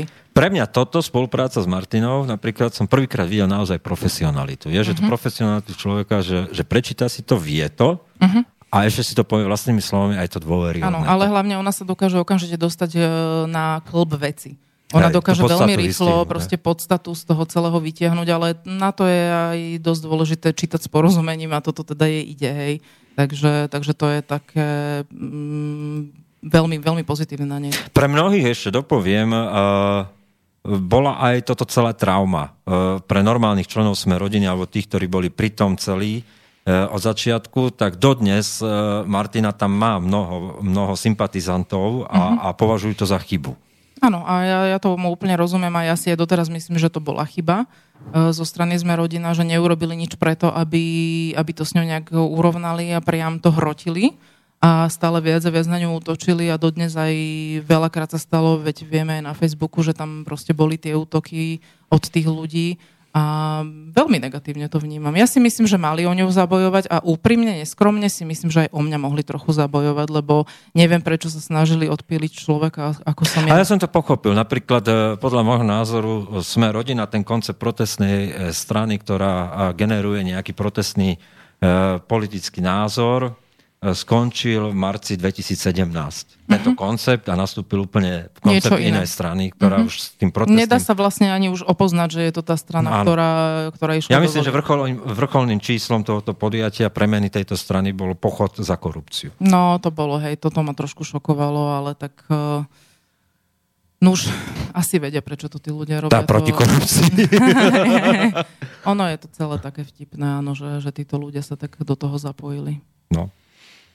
No, takže uh, sme sa vlastne dostali do, už do súčasnosti. Aj máme uh, si č, uh, členkov vlastne toho týmu uh, parlamentných asistentov, aj keď to tak poviem znesne, znešene, aj a no, zúčastňuješ sa vlastne tej bežnej politickej práci. Ako, ako to vnímaš? Aké to bolo sa pozerať na to, ako si drukuje Danko s Bugárom. Ja som sa ne, náramne bavil. Ten obraz mám dodnes tej ustanovúcej schôdze, jak si Hej, oni drukujú. Hlavy pri sebe. Hlavy pri sebe takmer v objatí, ale to nie nič. Ale ešte za nimi Čaplovič s Šebejom, najväčší kamaráti.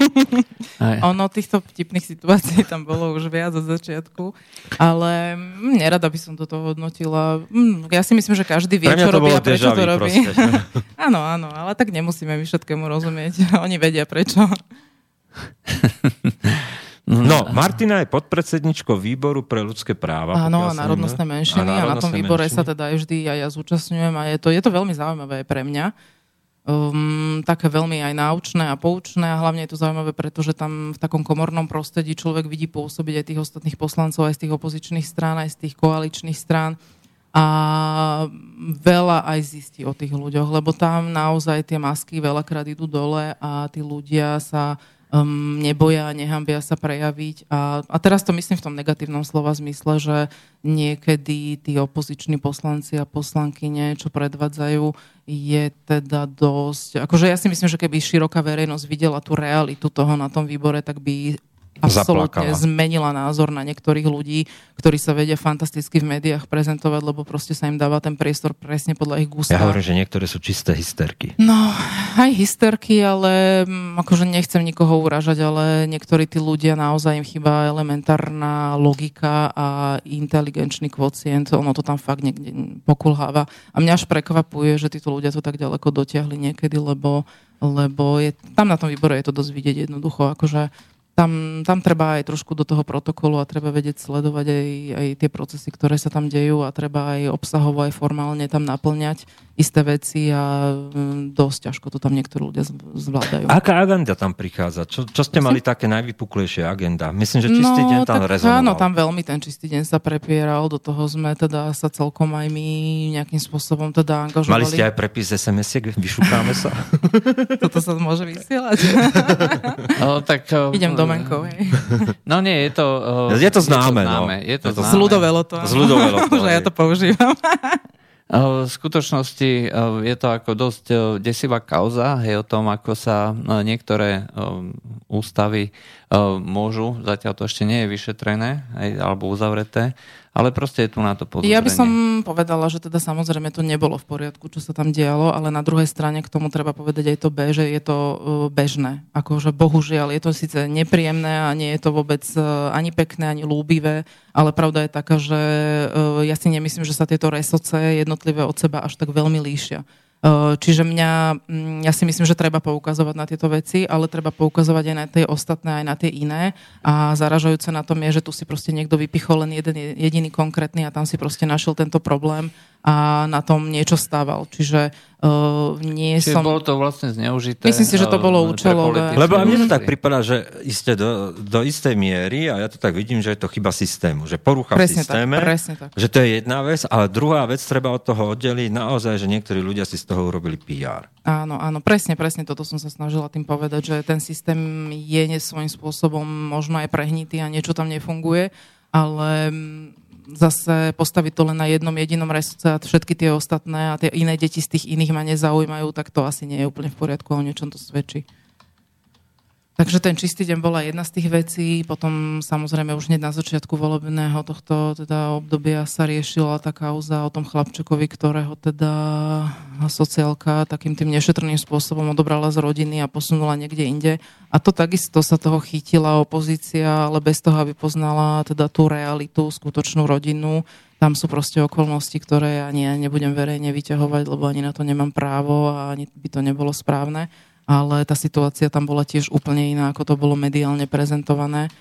Takže mm, na tomto človek vidí, že či tej opozícii ide o To je to pomoc práve, tomu že- dieťaťu, alebo že či si na tom len proste vytlka nejaký politický kapitál. A ja keď som mal, však ja som skončil v, v apríli ako asistent v podstate, mm-hmm. Tak tiež som mal možnosť uh, nahliadnúť do istých procesov tam a pre mňa napríklad bolo jedno zo šokujúcich poznaní, že uh, toľko kritizovaná teta Tomanová mm-hmm. uh, je absolútny spojenec v boji proti norskej sociálke a je to Áno. človek, ktorý, Presne ktorý ide proti ďalšiemu nominantovi Smeru, ako je pani Cisárova, Kašický Mhm. a vlastne je to spojenec týchto ľudí, ktorý je absolútne konzervatívna v Ja tomto. si myslím, my sme teda s pani Tomanovou nejaké tie stretnutia s Martinou absolvovali a povedala by som, že každá minca má dve strany. A aj tá pani Tomanova všeli, čo sa jej dá vyčítať, ale to, čo z nej robí opozícia, ako ju prezentuje, tak to teda vôbec...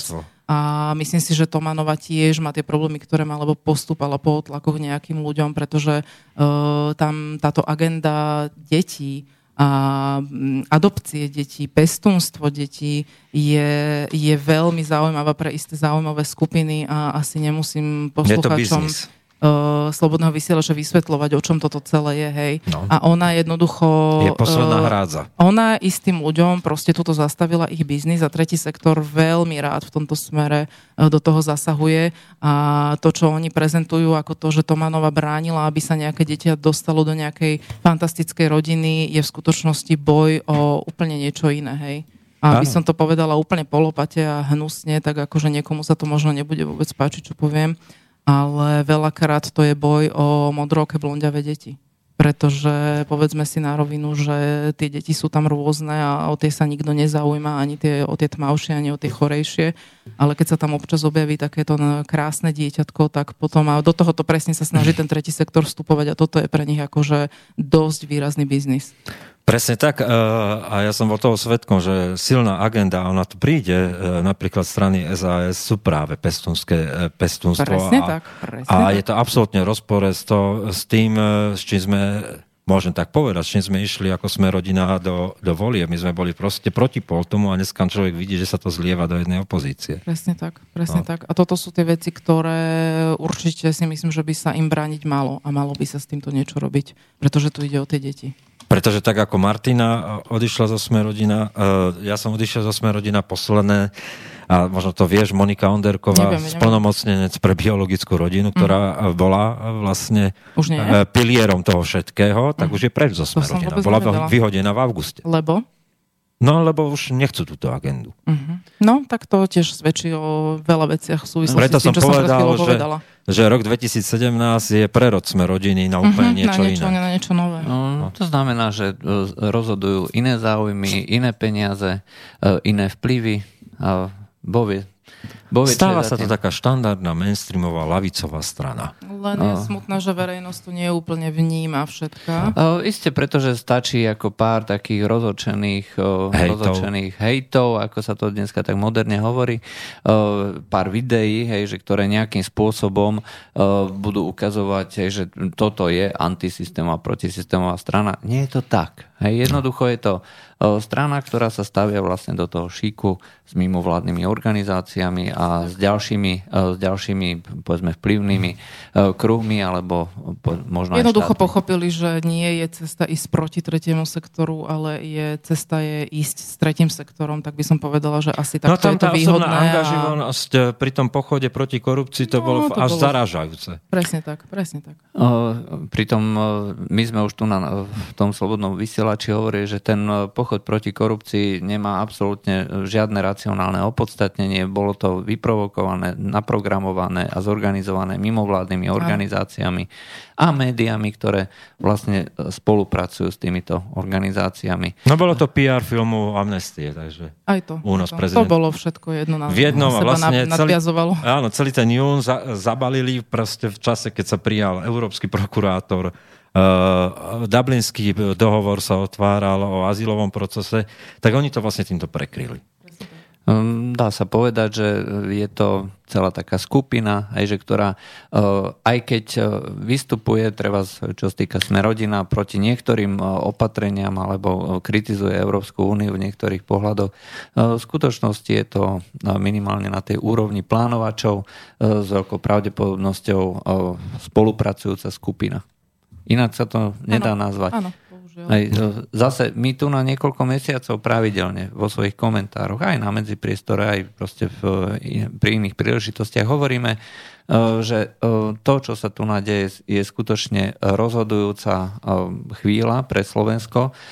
Mení sa všetko zásadným spôsobom, nikto o tom nehovorí, ale napriek tomu sa vyvolávajú tie hejty, napriek tomu sa pochoduje proti korupcii, napriek tomu sa uh, tu na roz, rozoberá na drobné amnestia a podobné veci.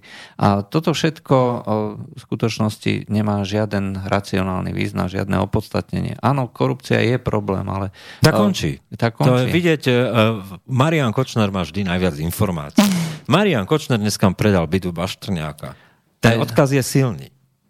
A samotný Bašternák e, prejavil účinnú lútosť a je ochotný doplatiť niekoľko miliónov eur. Neviem, 2 milióny eur. Neviem, dokonca nie, či 5 alebo 5. E, proste on vie, že e, končia, že končia obchody minimálne na tej malej a strednej úrovni.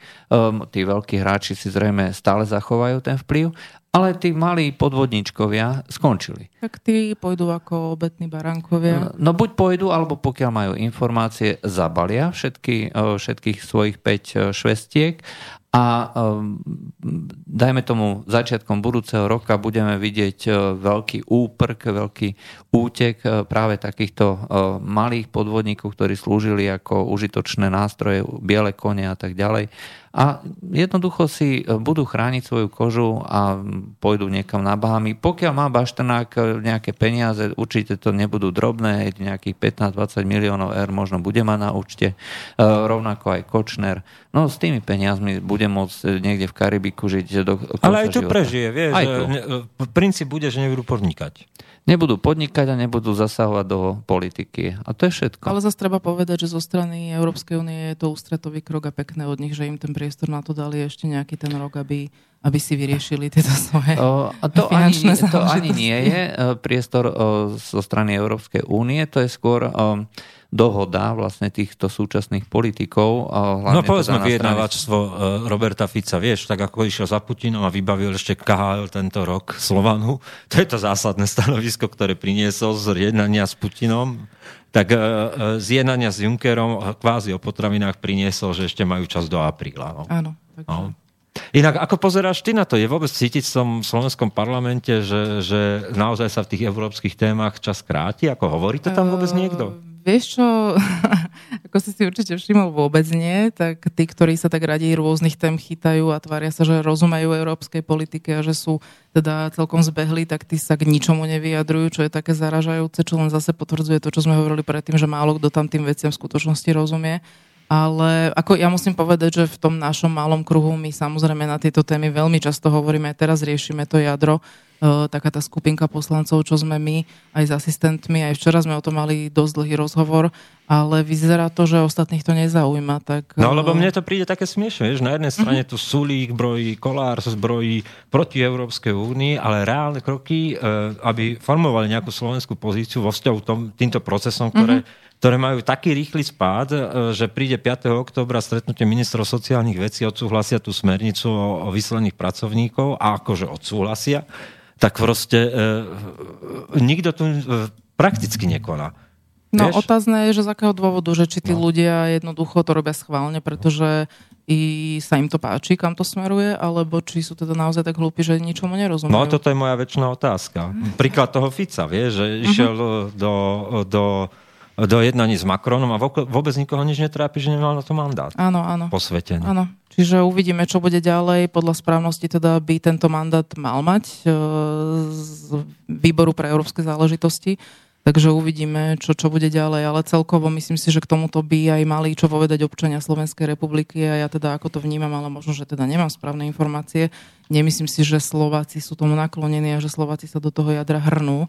Čiže ak by mal pán Fico reflektovať verejnú mienku, tak asi by sa to malo trošku inak robiť, ale hlavne teda skutočne by mal mať v prvom rade mandát na to, čo robí a na to, čo už teda vyjednáva niekde poza chrbty ľudí, tak uvidíme, uvidíme.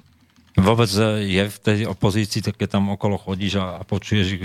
Nie. Nie, že? Nie, nie, nie. Ja si myslím, že tie témy sú také tie povrchné. Oni to tak radi tak lížu po povrchu a Um, v skutočnosti si myslím, že drvivá väčšina tých ľudí nemá ani mozgovú kapacitu na to, aby sa do, dokázala ponoriť do týchto už odbornejších tém, že oni tak dokážu maximálne uh, ísť niekde vrieskať do čistého dňa alebo ísť uh, proste také tie bulvárne témy riešiť ale takéto ťažko odborné témy to už naozaj nie je pre každého a vnímam to tak, že asi bohužiaľ ani, ani sa neposunieme v tomto smere. Nie. Vidíš ty tam vôbec ako taký pozorovateľ, ja keď som chodil napríklad na výbor pre európske záležitosti, tak uh, prekvapením bolo pre mňa, že ja som si začal napríklad vážiť uh, poslanca Pašku za SNS uh-huh. ako mhm. veľmi inteligentného, fundovaného a ako jediného, ktorý mal naozaj tú silu uh, toho, toho poznania, že dokázal konkurovať, aj Kažimíra tam vedel upratať uh-huh. a mhm. povedať mu pár poznámok, ktoré ho vyrušili toho Kažimíra a to bolo pre mňa také akože zaujímavé poznanie, že nie, že svet je čierno ale že naozaj nájdeme aj E, zaujímavých poslancov, tak pre mňa je pán Paška taký, akože, ktorého si váži uh-huh. zo SNS na výbore pre európske záležitosti. Je u teba no, niekto Samozrejme, taký? že aj ja som veľmi výrazne zmenila názory, ale nerada by som konkretizovala. Ale teda určite mm, veľmi veľa ľudí ma prekvapilo v pozitívnom slova zmysle, že teda aj v rámci koalície, teda nemôžem povedať, že by som predtým bývala nejaký veľký fanušik uh, teda tohto zo skupenia stran, ktoré tam sú, a tých osobností, ale musím povedať, že veľmi si tých niektorých ľudí vážim a považujem ich naozaj za veľmi inteligentných a schopných ľudí. Ale môžem napríklad povedať pána Číža. Toho mám fakt veľmi rada a veľmi rada ho počúvam. Mám pocit, že keď ten človek hovorí, tak hádže perly. Takže... Um, Niekedy aj sviniam. Hej, hej, no to veľmi často.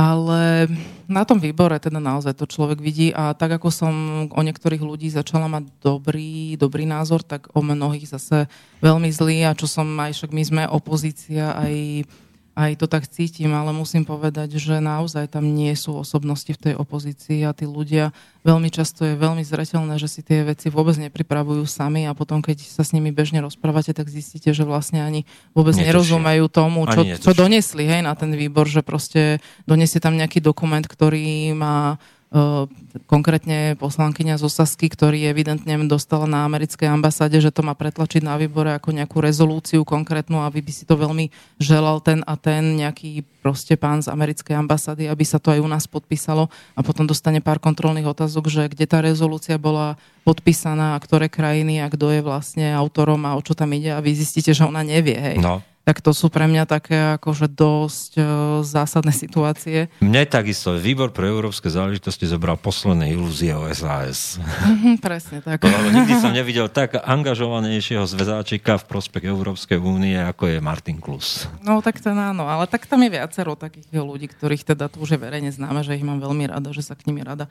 vyjadrujem a, a mňa to zaraža, pretože ja som akože Sulika vždy tak aj celkom brala. Ja som mala pocit, že teda názorovo síce nie sme nejak na jednej lodi, ani nie som nejaký jeho fanúšik, ale mala som pocit, že ten človek aspoň občas niečomu rozumie a ja to, ja to fakt proste nedokážem pochopiť, ako mohol pozostavovať tú stranu z tých, z tých osôb, z ktorých ju zostavila, prečo sa tam tí ľudia tak strašne protežujú, lebo mm, a keby, keby boli že inteligentní, ale majú iné názory odo mňa, ja to som schopná akceptovať práve, že ja naozaj, áno, ja som tolerantná v tomto smere, lenže tam vyslovene chýba úplne fakt, že elementárne logické myslenie a inteligencia.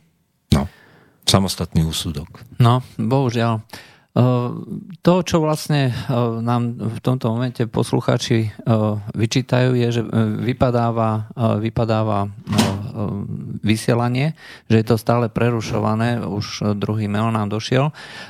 Bohužiaľ, nejako to nevieme ovplyvniť bude to zrejme nejaká technická záležitosť. Pokiaľ si prajete vlastne vypočuť túto reláciu, tak potom neskôr z archívu, kde to bude samozrejme nahraté kompletne bez Dobre, to nie je tým, že som tu ja. To netušíme, ale ak by ste chceli predsa len ešte komunikovať a zavolať, tak na číslo 0957 249 Alebo e-mailom poslať otázky. A zase z archívu si to môžete potom vypočuť, keď to bude prerušované. No, e, mne to ako prípada akože dosť frustrujúce, že vlastne e, to, čo sme mali zažité e, celé roky, alebo dokonca 10 ročia, že máme tu na lavicovú politiku, pravicovú, možno liberálnu, národnú a tak ďalej, v realite neplatí. No. Vôbec nie. Hej, to znamená, že uh, ľudia, ktorí sa tvária, teda, že sú v pravicovej strane, majú vyslovene lavicové, lavicové názory. Ja si myslím, že sa to už totálne zlialo. Ja si tiež myslím, tak ako to aj hovorí veľa iných ľudí, že už dneska to nie je o pravici a lavici, ale o niečom úplne inom. Možno, že skôr by som to podelila na uh, strany, ktoré kopú za národné záujmy, za slovenské záujmy a strany, ktoré kopú za cudzie záujmy a protislovenské záujmy. Asi ja by som to možno, že takto nejak vedela no, už dneska Nebol podeliť. by som takto až, uh, až presvedčivý, že za národné záujmy. Skôr by som povedal, že strany, ktoré vyslovene kopú za niekoho úplne iného Áno. a strany, ktoré nekopú. Hej? A to znamená, že e, tam je tá škála potom rôzna, buď kopú skutočne za e, slovenský národ, hej, ak to takto nazveme, alebo potom kopú za svoje vlastné záujmy. Ale to hlavné rozdelenie je skutočne v tom, že e, tu niekto presadzuje cudziu agendu, je za to možno platený, vydieraný, netuším, uh-huh. ale v každom prípade je to evidentné, že niekto si chodí porozumí niekde vonku Áno. a niekto, kto koná samostatne podľa nejakých iných záujmov, nie tých zahraničných. No práve, že to sa tak zlieva, že pre mňa predstava vždy bola, že teda politiku robíš na nejakých hodnotových základoch. Máš svoj nejaký svetonázor, na ktorý proste pozeráš ním svet uh-huh. a partnerov si vyberáš na základe toho, že teda... E, Máte to rovnaké. Že miera zhody je tam aspoň 50%. Uh-huh. Hej? A tedy sa dajú robiť aj pragmatické e, kroky, že tvoj tvoj oponent, e, povedzme, keď to povieme tak, zo Smeru, napríklad môže mať e, tisíc rozdielných názorov, ale 5 máte zhodných a je tam zhoda 50%, tak v tomto ho podporíš. Tak si predstavujem tú politiku. Áno. Hej, ale tak dobre vie, že tak nejde s ním do koalície. Ale keď si pozrieš dneska tvrdenia, že ktoré strany chcú zostavovať alternatívnu koalíciu voči tomu, čo nám tu vládne, mm-hmm. a pozrieš si tvrdenia, čo hovoria, ja si nedokážem predstaviť, ako niekto, kto bojoval No dobre, dneska už nebojuje. Proti norskej sociálke chce sa spájať s Naty Blahou, ktorá miluje pestunské rodiny a celú tú agendu ide pretláčať. Mm-hmm. Presne tak. Ale tam je aj kopec iných tém, ako... No.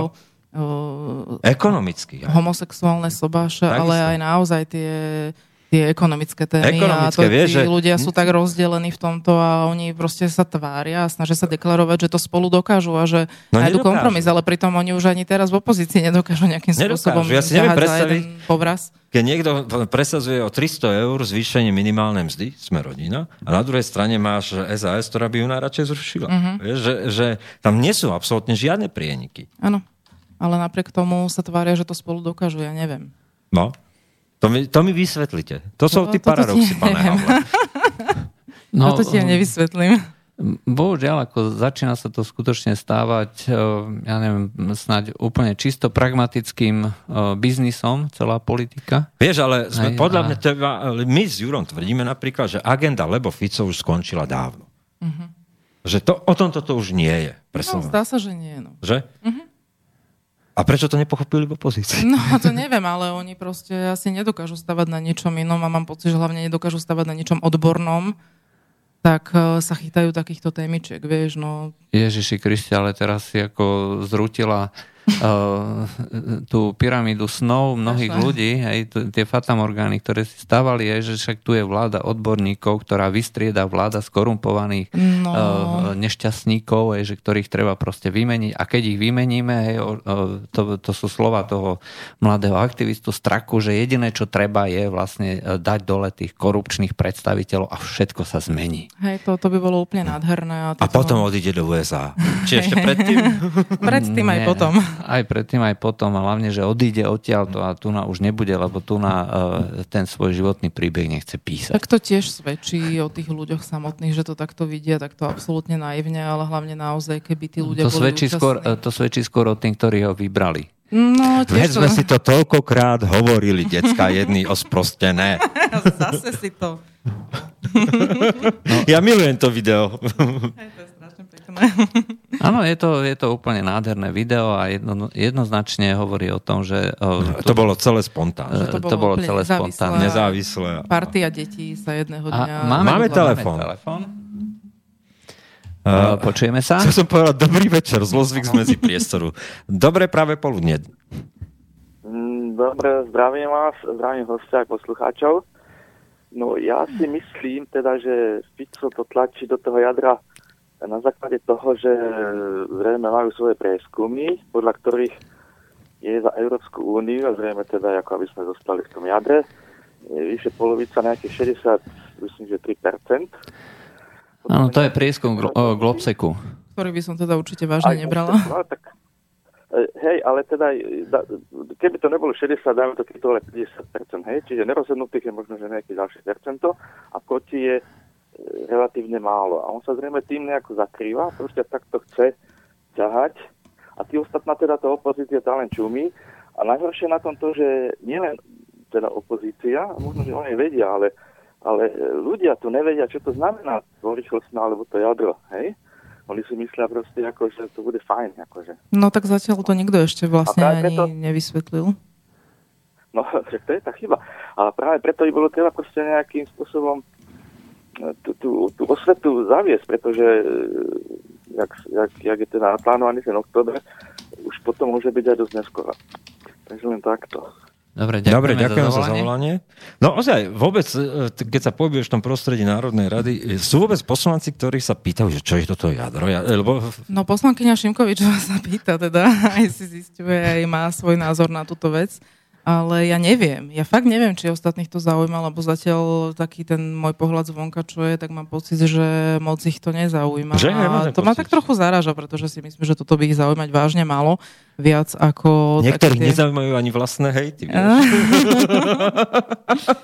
Takže mm, Mm, neviem, ale je pravdou, že nikto to jadro ešte nevysvetlil a ani pán premiér sa k tomu ešte nevyjadril takým nejakým komplexným spôsobom, že by sme nejak mohli si z toho urobiť nejaké všeobecné informácie a popísať celý papier, že teda čo to znamená, keď budeme no, v tom jadre. Ono stačí si prečítať Lisabonskú zmluvu, kde to jadro je popísané, ale faktom je, že uh, tak explicitne v nejakej krátkej uh, forme, aj tak uh, uh, to jadro je ako Yeti, aj každý o ňom hovorí, mm-hmm. ale ešte ho nikto nevidel v skutočnosti, ale my tu na to definujeme, že jadro je vlastne spôsob alebo to, čo popisuje štát. Hej. E, tie atribúty štátu bude treba vytvoriť hej, e, a to je vlastne obsah toho jadra. Hej, e, čiže my sa musíme vlastne zbaviť tých posledných zvyškov samostatnosti a jednoducho tú vonkajšiu zahraničnú politiku, finančnú politiku, daňovú, sociálnu politiku a tak ďalej. Všetko sa bude učovať centra, ináč to nie je možné, pretože toto sú atribúty štátu. No, to je federatívna Európa. To je, to je federatívna... A to sa nám páči, že? Uh, takto. To, e, to samozrejme nikde nie je prezentované, no. uh, ale čo je prezentované a ako sa v otázkach uh, týchto prieskumov pýtajú je, že či ste povedzme za spolupracujúcu Európu. Áno, ja si myslím, že každý je za spolupracujúcu Európu. Ja si, si nepamätám, aké boli tie otázky, ale predpokladám, že boli v takejto veľmi všeobecnej uh-huh. forme. Nikto predsa nechce Slovensko ohradiť nejakým múrom a jednoducho my nebudeme komunikovať a proste budeme spoločne e, robiť politiku hospodárskú, zahraničnú, vojenskú a tak ďalej s nejakou Čínou, alebo to je proste absurdné. Mm-hmm. Každý vie, že realita je taká, žijeme tu v tomto priestore, musíme spolupracovať s týmto priestorom a to je vlastne tá spolupracujúca Európa. Ale uh, nikto sa nepýtal, že či chcete Spojené štáty európske či chcete uh, toto rozobrať na tie, na tie najmenšie čiastočky. Áno, nikto nepoloží otázku. Ste za to, aby sa Slovensko zbavilo E, vlastnej zvrchovanosti a postupilo ďalšie kom, e, kompetencie na európsku úroveň. No Čím no takto tú otázku no? určite nikto nenaformuloval no? a úprimne si myslím, že presne toto, čo Ivor naznačil, že tie otázky boli formulované úplne iným spôsobom, no, aby sa aby sa proste dosiahol kýžený efekt. A druhá vec je, že ani tým prieskumom samozrejme tí, čo vieme, neveríme absolútne. Takže ja tým číslam, ktoré tam uviedli, aj tak neverím, pretože ja si myslím, že ja teda nie, že ja si myslím, to je všeobecne známa skutočnosť, že my Slováci sme veľkí euroskeptici, takže nechce sa mi veriť ani, že by 50% vôbec týmto myšlienkam, ktoré teda uh, boli odprezentované, bol niekto naklonený ani tým umierneným myšlienkam. No, ja, Ale si myslím, že keby ľudia skutočne vedeli, čo to jadro obnáša, teda, že naozaj absolútne odovzdáme kompetencie a všetky naše odvody aj dane sa budú zlievať do nejakého jedného spoločného fondu v Európskej únie a oni nám to budú vydelovať keby no, toto vedeli. V podstate ako kapitola rozpočtu dneska je na školstvo v slovenskom rozpočte alebo na dopravu alebo na čokoľvek iné, tak v európskom rozpočte bude kapitola pre Slovensko. Hej? Ano. Čiže bude kapitola pre obranu, bude kapitola pre sociálne záležitosti, ktoré si bude správovať ministerstvo sociálnych vecí v Bruseli a podobne aj pre celú Európsku úniu a bude potom špeciálna kapitola, tak ako je dneska povedzme kapitola pre kraje, hej, alebo teda pre župy, aj tak jednoducho sa to takýmto spôsobom posunie a to si bude Slovensko správovať samé. Ale tie ostatné veci bude riadiť, rozhodovať vlastne Brusel a bude to postihovať aj takýchto všelijakých malých podvodníčkov, aj, ktorí sa teraz momentálne dekujú. Dobre, dáme si pesničku a povieme si o tvojej politickej budúcnosti. Ako uvidíš? No,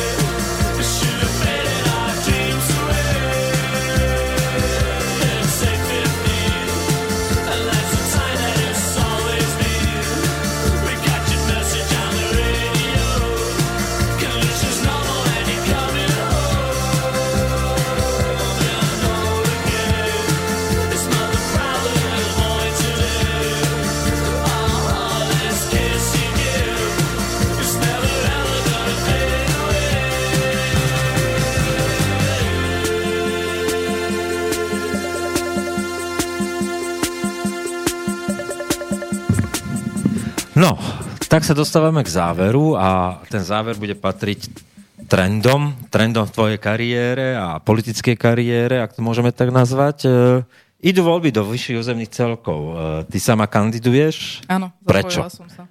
Tak myslím si, že od menšieho k väčšiemu, takže ak človek chce ovplyvňovať veci, tak by mal asi začať tam, kde žije.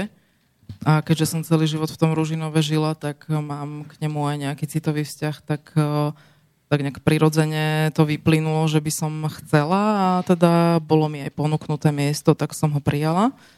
Takže budem na kandidátke za Ružinou do župných volieb ako župný poslanec. No a uvidíme. Mne to bolo vždy sympatické, pretože ja som bol vždy zastanca toho, že človek si to má vyskúšať v malom a, a získať ano. tú skúsenosť. Budeš robiť aj takú nejakú osobnú kampaň? Uh, asi áno, ale úprimne ešte je to len štádiu nejakých čerstvé. rozhovorov, lebo je to aj čerstvé, to, že vlastne teda, že či áno, či nie, takže toto rozhodnutie padlo teda finálne len pred pár dňami, ale samozrejme, že s tou myšlienkou som sa už pohrávala, takže nejaké tie plány v hlave mám a uvidíme, uvidíme, ako to bude, ale myslím si, že asi sa to aj žiada. Dobre, to je tá regionálna úroveň. A... Ináč ako uh, poznámka jeden uh, Radovan tu naposlal ani nie otázku, ale názor, že nepovedal by som vyslovene, že neznášam politiku e, a parazitov, ale celkom zaujímavá idea by bola vykopnúť všetky rozkrádačov v politike a nechať v Únii konať a tvoriť pravidlá zo pár ľudí. Všetky pravidlá by platili pre všetky štýly Európskej únie e, rovnako, aj, čiže e, nejaká meritokracia. A máme tu na telefón. Tak, dajme si telefón. Oh, už zložil. Už zložil. Zlatý. Psychicky to nevydržal. Dobre. Uh, čo celoslovenská úroveň? Premýšľate vôbec ako s Martinou, ako táto partia, niečo, čo by sa dalo posunúť na celoslovenskú Premýšľať úroveň? premýšľame, ale teda zatiaľ naozaj by som nevedela povedať, že sa niečo formuje, čo sa formuje, ako sa formuje, pretože zatiaľ je to naozaj len na báze nejakých takých našich brainstormov a myšlienok. Jasné, že my nápadov máme veľa, aj máme plány, aj si myslíme, že by sme niečo vedeli niečím prispieť ale otázne je, že či, či to budeme chcieť a otázne je, že či bude dopyt, dopyt. po takom niečom. Takže, takže, takže uvidíme. Všetko ukáže čas, ale mm, ja si myslím, že som to taký celkom fatalista a myslím si, že aj Martina je, že my sme sa nikdy nikde netlačili, ani jedna, ani druhá, nie patrí to k našej prírodzenosti a veci tak nejak prichádzali samé. Aj v tomto smere to beriem tak, že, že bude len presne to, čo má byť. Uvoľní a... sa priestor tej slovenskej politickej scény. Ak, ak to má byť, tak sa uvoľní a ono nás to tak nejak vyformuje a do, budeme cítiť nejaké povolanie a niečo, niečo, niečo bude a keď to tak má byť, tak sa tam aj dostaneme a, a keď to nemá byť, tak to nebude proste... Dobre, to skúsime tak, to z druhej strany. A aká je Petra Demková, čo sa týka v politických názoroch? Kam seba radíš? No ja si v prvom rade myslím, že som taký trošku rebel a možno aj taký nejaký, možno, že niekto považuje moje názory za radikálne, ja teda neviem, ja svoje názory za radikálne ja osobne nepovažujem, ale teda často tu ľudia hovoria. Každopádne mám veľmi konzervatívne názory a nie som veľmi tolerantný človek a ani sa za to nehambím, nikdy som toto nejak nevyzdvihovala na sebe a nepovažujem to ani za nejakú cnosť byť tolerantný. To, čo sa dnes teda neustále ľuďom podsúva, ja si nemyslím, že, že toto je nejaká základná, zásadná hodnota, ktorá je človeku ani vlastná. Hlavne si ani nemyslím, že by mal sa človek touto hodnotou v prvom rade riadiť. Akože samozrejme, že nejaká tolerancia musí byť a ja si myslím, že ja tolerantná som, čo dokazujem tým, že ja nikomu nenadávam na internete tak, ako nadávajú často a pravidelne ľudia mne za to, že mám iný politický názor. Ale... Ale voči tomu si už imun, lebo mňa osobne to vycvičilo tak, že ja už dneska hovorím, že ja na Facebooku nepolemizujem, ja len oznamujem. Asi tak, hej, presne, ja, ja oznamujem a veľa ľudí má pocit, že ma zaujíma ich názor na to, čo som napísala a mňa zaujíma len do tej miery, že samozrejme, že ja mám pokoru, fakt si myslím, že ju mám aj seba reflexiu, čiže ja si dám povedať a beriem, každý ten názor si pozriem a prečítam a zariadím sa, ale že by sa ma proste tie také hrubé, vulgárne nádavky, akým sa mi dostáva od demokratov a liberálov, dotýkali na tej nejaké vnútornej Opäť osobnej úrovni vôbec. v úvodzovkách demokratov a liberálov. Samozrejme, to je, to je snáď úplne jasné. Takže, takže na toto som si už úplne zvykla, ja som voči tomu imúnna a hlavne, ako mne to príde také komické, že si niekto myslí, že mňa zaujíma, čo napíšu na mňa on, o, na tej alebo na hentej stránke, pretože to má pre mňa asi takú váhu, ako keď cvála kôň a má nejaké mravce strávy e, hromžia pestičkami a vykrikujú, tak asi taký to má vplyv ale na mňa. seme. Hej, hej, akože vážne, akože taký vplyv to má na moje ego a na môj, na môj život toto ich vykrikovanie. Nedá sa neopomenúť káza posledných dní a to je vymazávanie krížov Lidl. Uh-huh, to, to ma veľmi potešilo ako kresťana. Uh, no je to absolútny škandál podľa mňa, teda ako som sa práve dozvedela, tak uh, je to na celosvetovej korporátnej úrovni, že teda aj iné firmy to robili. Uh, a pokiaľ teda argumentovali tým, že chcú, ne, nechcú rozduchávať nejaké náboženské rozepše a vášne, tak to ešte by sa, ako nedalo by sa to akceptovať, ale ako vysvetlenie, že dobré, ale to, že vlastne odstraňujú len kresťanské symboly a tie moslimské pol mesiace a tam Dokreslujú. zostávajú do konca, tak to už mi príde fakt akože vážna vec a toto je mm, zase jeden no, nie, z tých ďalších dôkazov, ono, že to niekto chce, organizuje. Ak niekto chce prezentovať uh, uh, niečo bez krížov, tak uh, nemá falšovať realitu. To v prvom presne prípade. tak, presne tak. Ak to chce, uh, nech, uh, ne, ja neviem, chce robiť gre, niečo s Gréckom, tak nech tam nedáva grécky kostol pravoslávny. Nech tam dá grécky šalát. Ale nech tam, nech tam dá iné. nejakú akropolu alebo niečo podobné, ale predpokladám, že asi na akropolu budú nejaké práva, aj preto mm-hmm. vlastne to nerobia. A dávajú tam vlastne e, tie kostole s vymazanými krížmi a nie je to len e, Lidl, ako sme sa dozvedeli, ale je to e, dneska už aj Danone, je to už aj Nestle, je to aj Walmart a proste ďalšie a ďalšie firmy. Schválne, zrejme si bude treba začať pozorne všímať, aká je vlastne tá mm-hmm. agenda tých jednotlivých korporácií. Ako... A treba sa zamyslieť nad tým, aj, že či je to zamyslieť. naozaj len náhoda, alebo aj. či tieto veci niekto organizuje, pretože ja si myslím, že každý, kto e, trošku rozmýšľa, tak mu musí byť jasné, ako to celé vlastne je. No, e, ty si sama hovorila, že si robila e, PR manažérku a ja si presne pamätám na zlom rok 2006, keď prišla prvýkrát a pretlačili to ako nadácia Ecopolis a ďalší, sa to volali, že charty sociálnej zodpovednosti pre firmy. Uh-huh. A tam sa prvýkrát objavovali takéto multi e, a neomarxistické témy, že, že proste e, diverzita vo firmách uh-huh. a tak. E, že vlastne to prišlo z tretieho sektora do firiem a prvé to začali nie ani vlády presadzovať, ale práve nadnárodné korporácie. Súkromný sektor. A myslím teda, ja som aj, ako som spomínala, robila v reklamnej agentúre, takže tam som toho už pred vyše desiatimi rokmi bola svetkom a, a zažívala som to na vlastnej koži. Tie zákazky, ktoré prichádzali z Európskej únie, boli úplne jednoznačné a bolo zrejme, že uh, ten Slovak je euroskeptik a že oni tu proste potrebujú Kampaň. zmeny nálad a oni tu potrebujú kampaňovať, aby sa ľuďom tá Európska únia páčila. Už to samé o sebe je podstate, ako nepovažujem to za správnu vec, pretože ak prirodzene ľudia niečo nechcú a neinklinujú k tomu, kto sú oni, že e, tu platia nejaké zmeny nálad. Aké zmeny nálad? Jednoducho takýto sme a takýchto nás treba akceptovať a to je to isté, čo sa týka im, témy imigrácie. Prečo tu má niekto zvonka platený presadzovať nejaké témy a meniť Slováka na, na nejaký svoj obraz. No, keď spomínaš imigráciu, dnes kam padlo to rozhodnutie, že kvóty platia a naša žaloba bola zamietnutá. Áno. Um.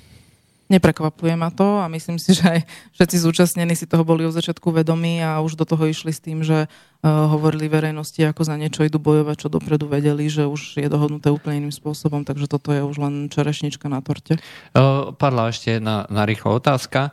Uh, prečo si každý jedinec každej viery myslí, že práve on má pravdu a nikto iný, veď všetci majú jedného spoločného Boha?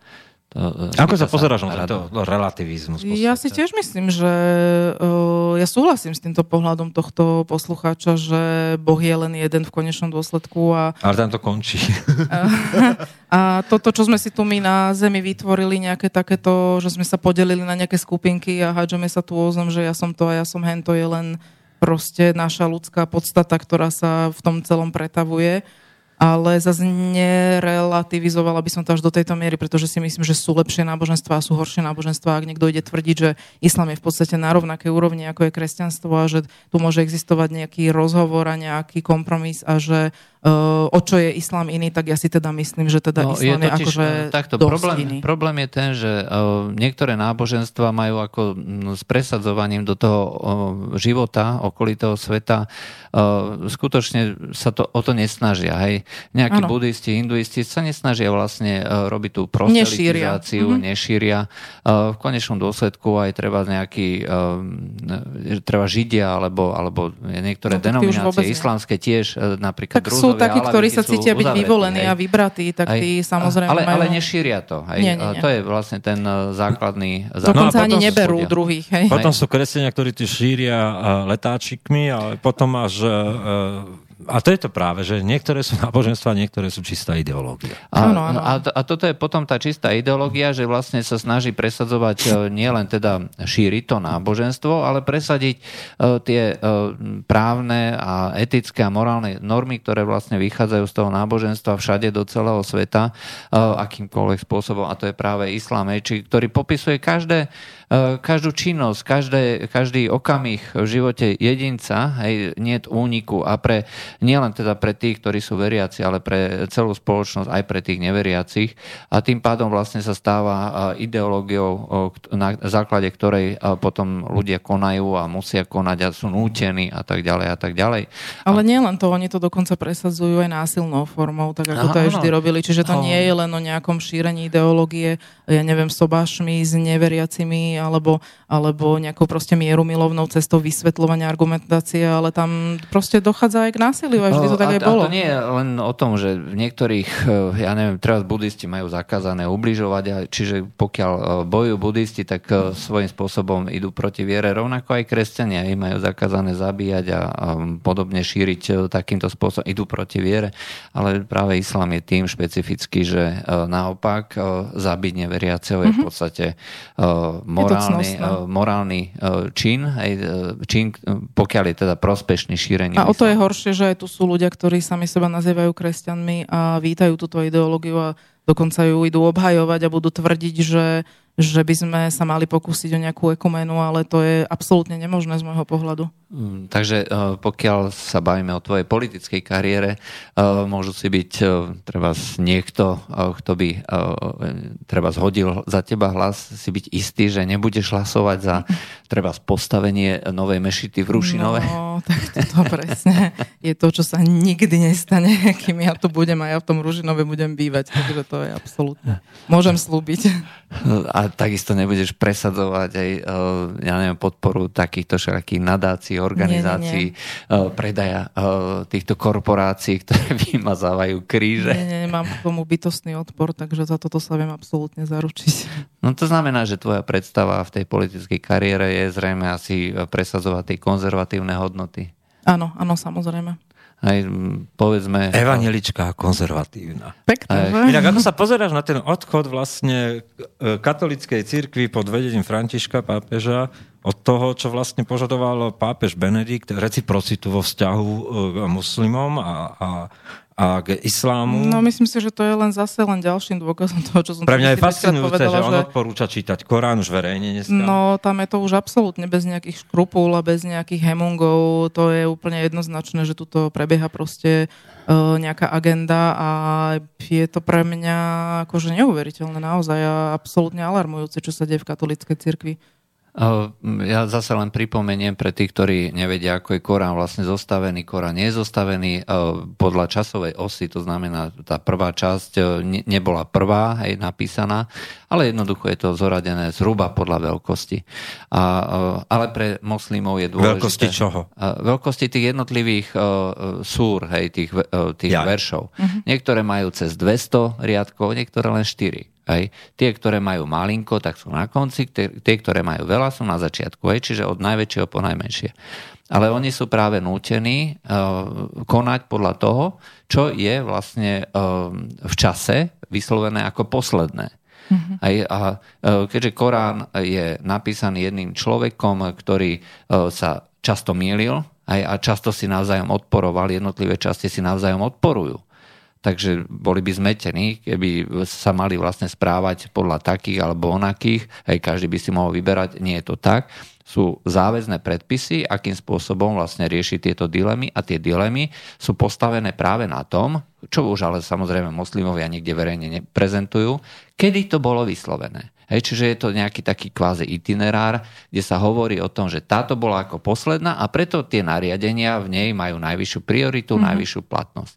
A toto už uh, pápež nepovie, hej, že Samozrejme. takto je napísané. Dôvod a už nepovie, aký? že práve tie posledné sú najnásilnejšie, najradikálnejšie. A hovoria o zabíjaní. Hovoria o podmanení si celého sveta, o povinnosti ísť do džihádu. A toto je pravda o Koráne. A toto vám moslim nepovie. A nepovie vám to ani človek, ktorý, si, uh, ktorý tvrdí, že zastupuje hlas uh, Boha na zemi, hej, že je uh-huh. ten najvyšší predstaviteľ a jeho slova by mali byť záväzné pre Ale tak niektorí katolíkov. imáni sa niekedy utrhnú z reťaze. No, sú, ale tí sú, tí, sú, tí sú potom považovaní, alebo teda prezentovaní Prezentovaní ako médiami. nejaké čierne ovce, absolútne výnimočné prípady, čo ale vôbec že, nie je pravda. Že výnimočné prípady, ktoré v skutočnosti ako nereprezentujú Korán, nereprezentujú Ale islám. práve oni áno.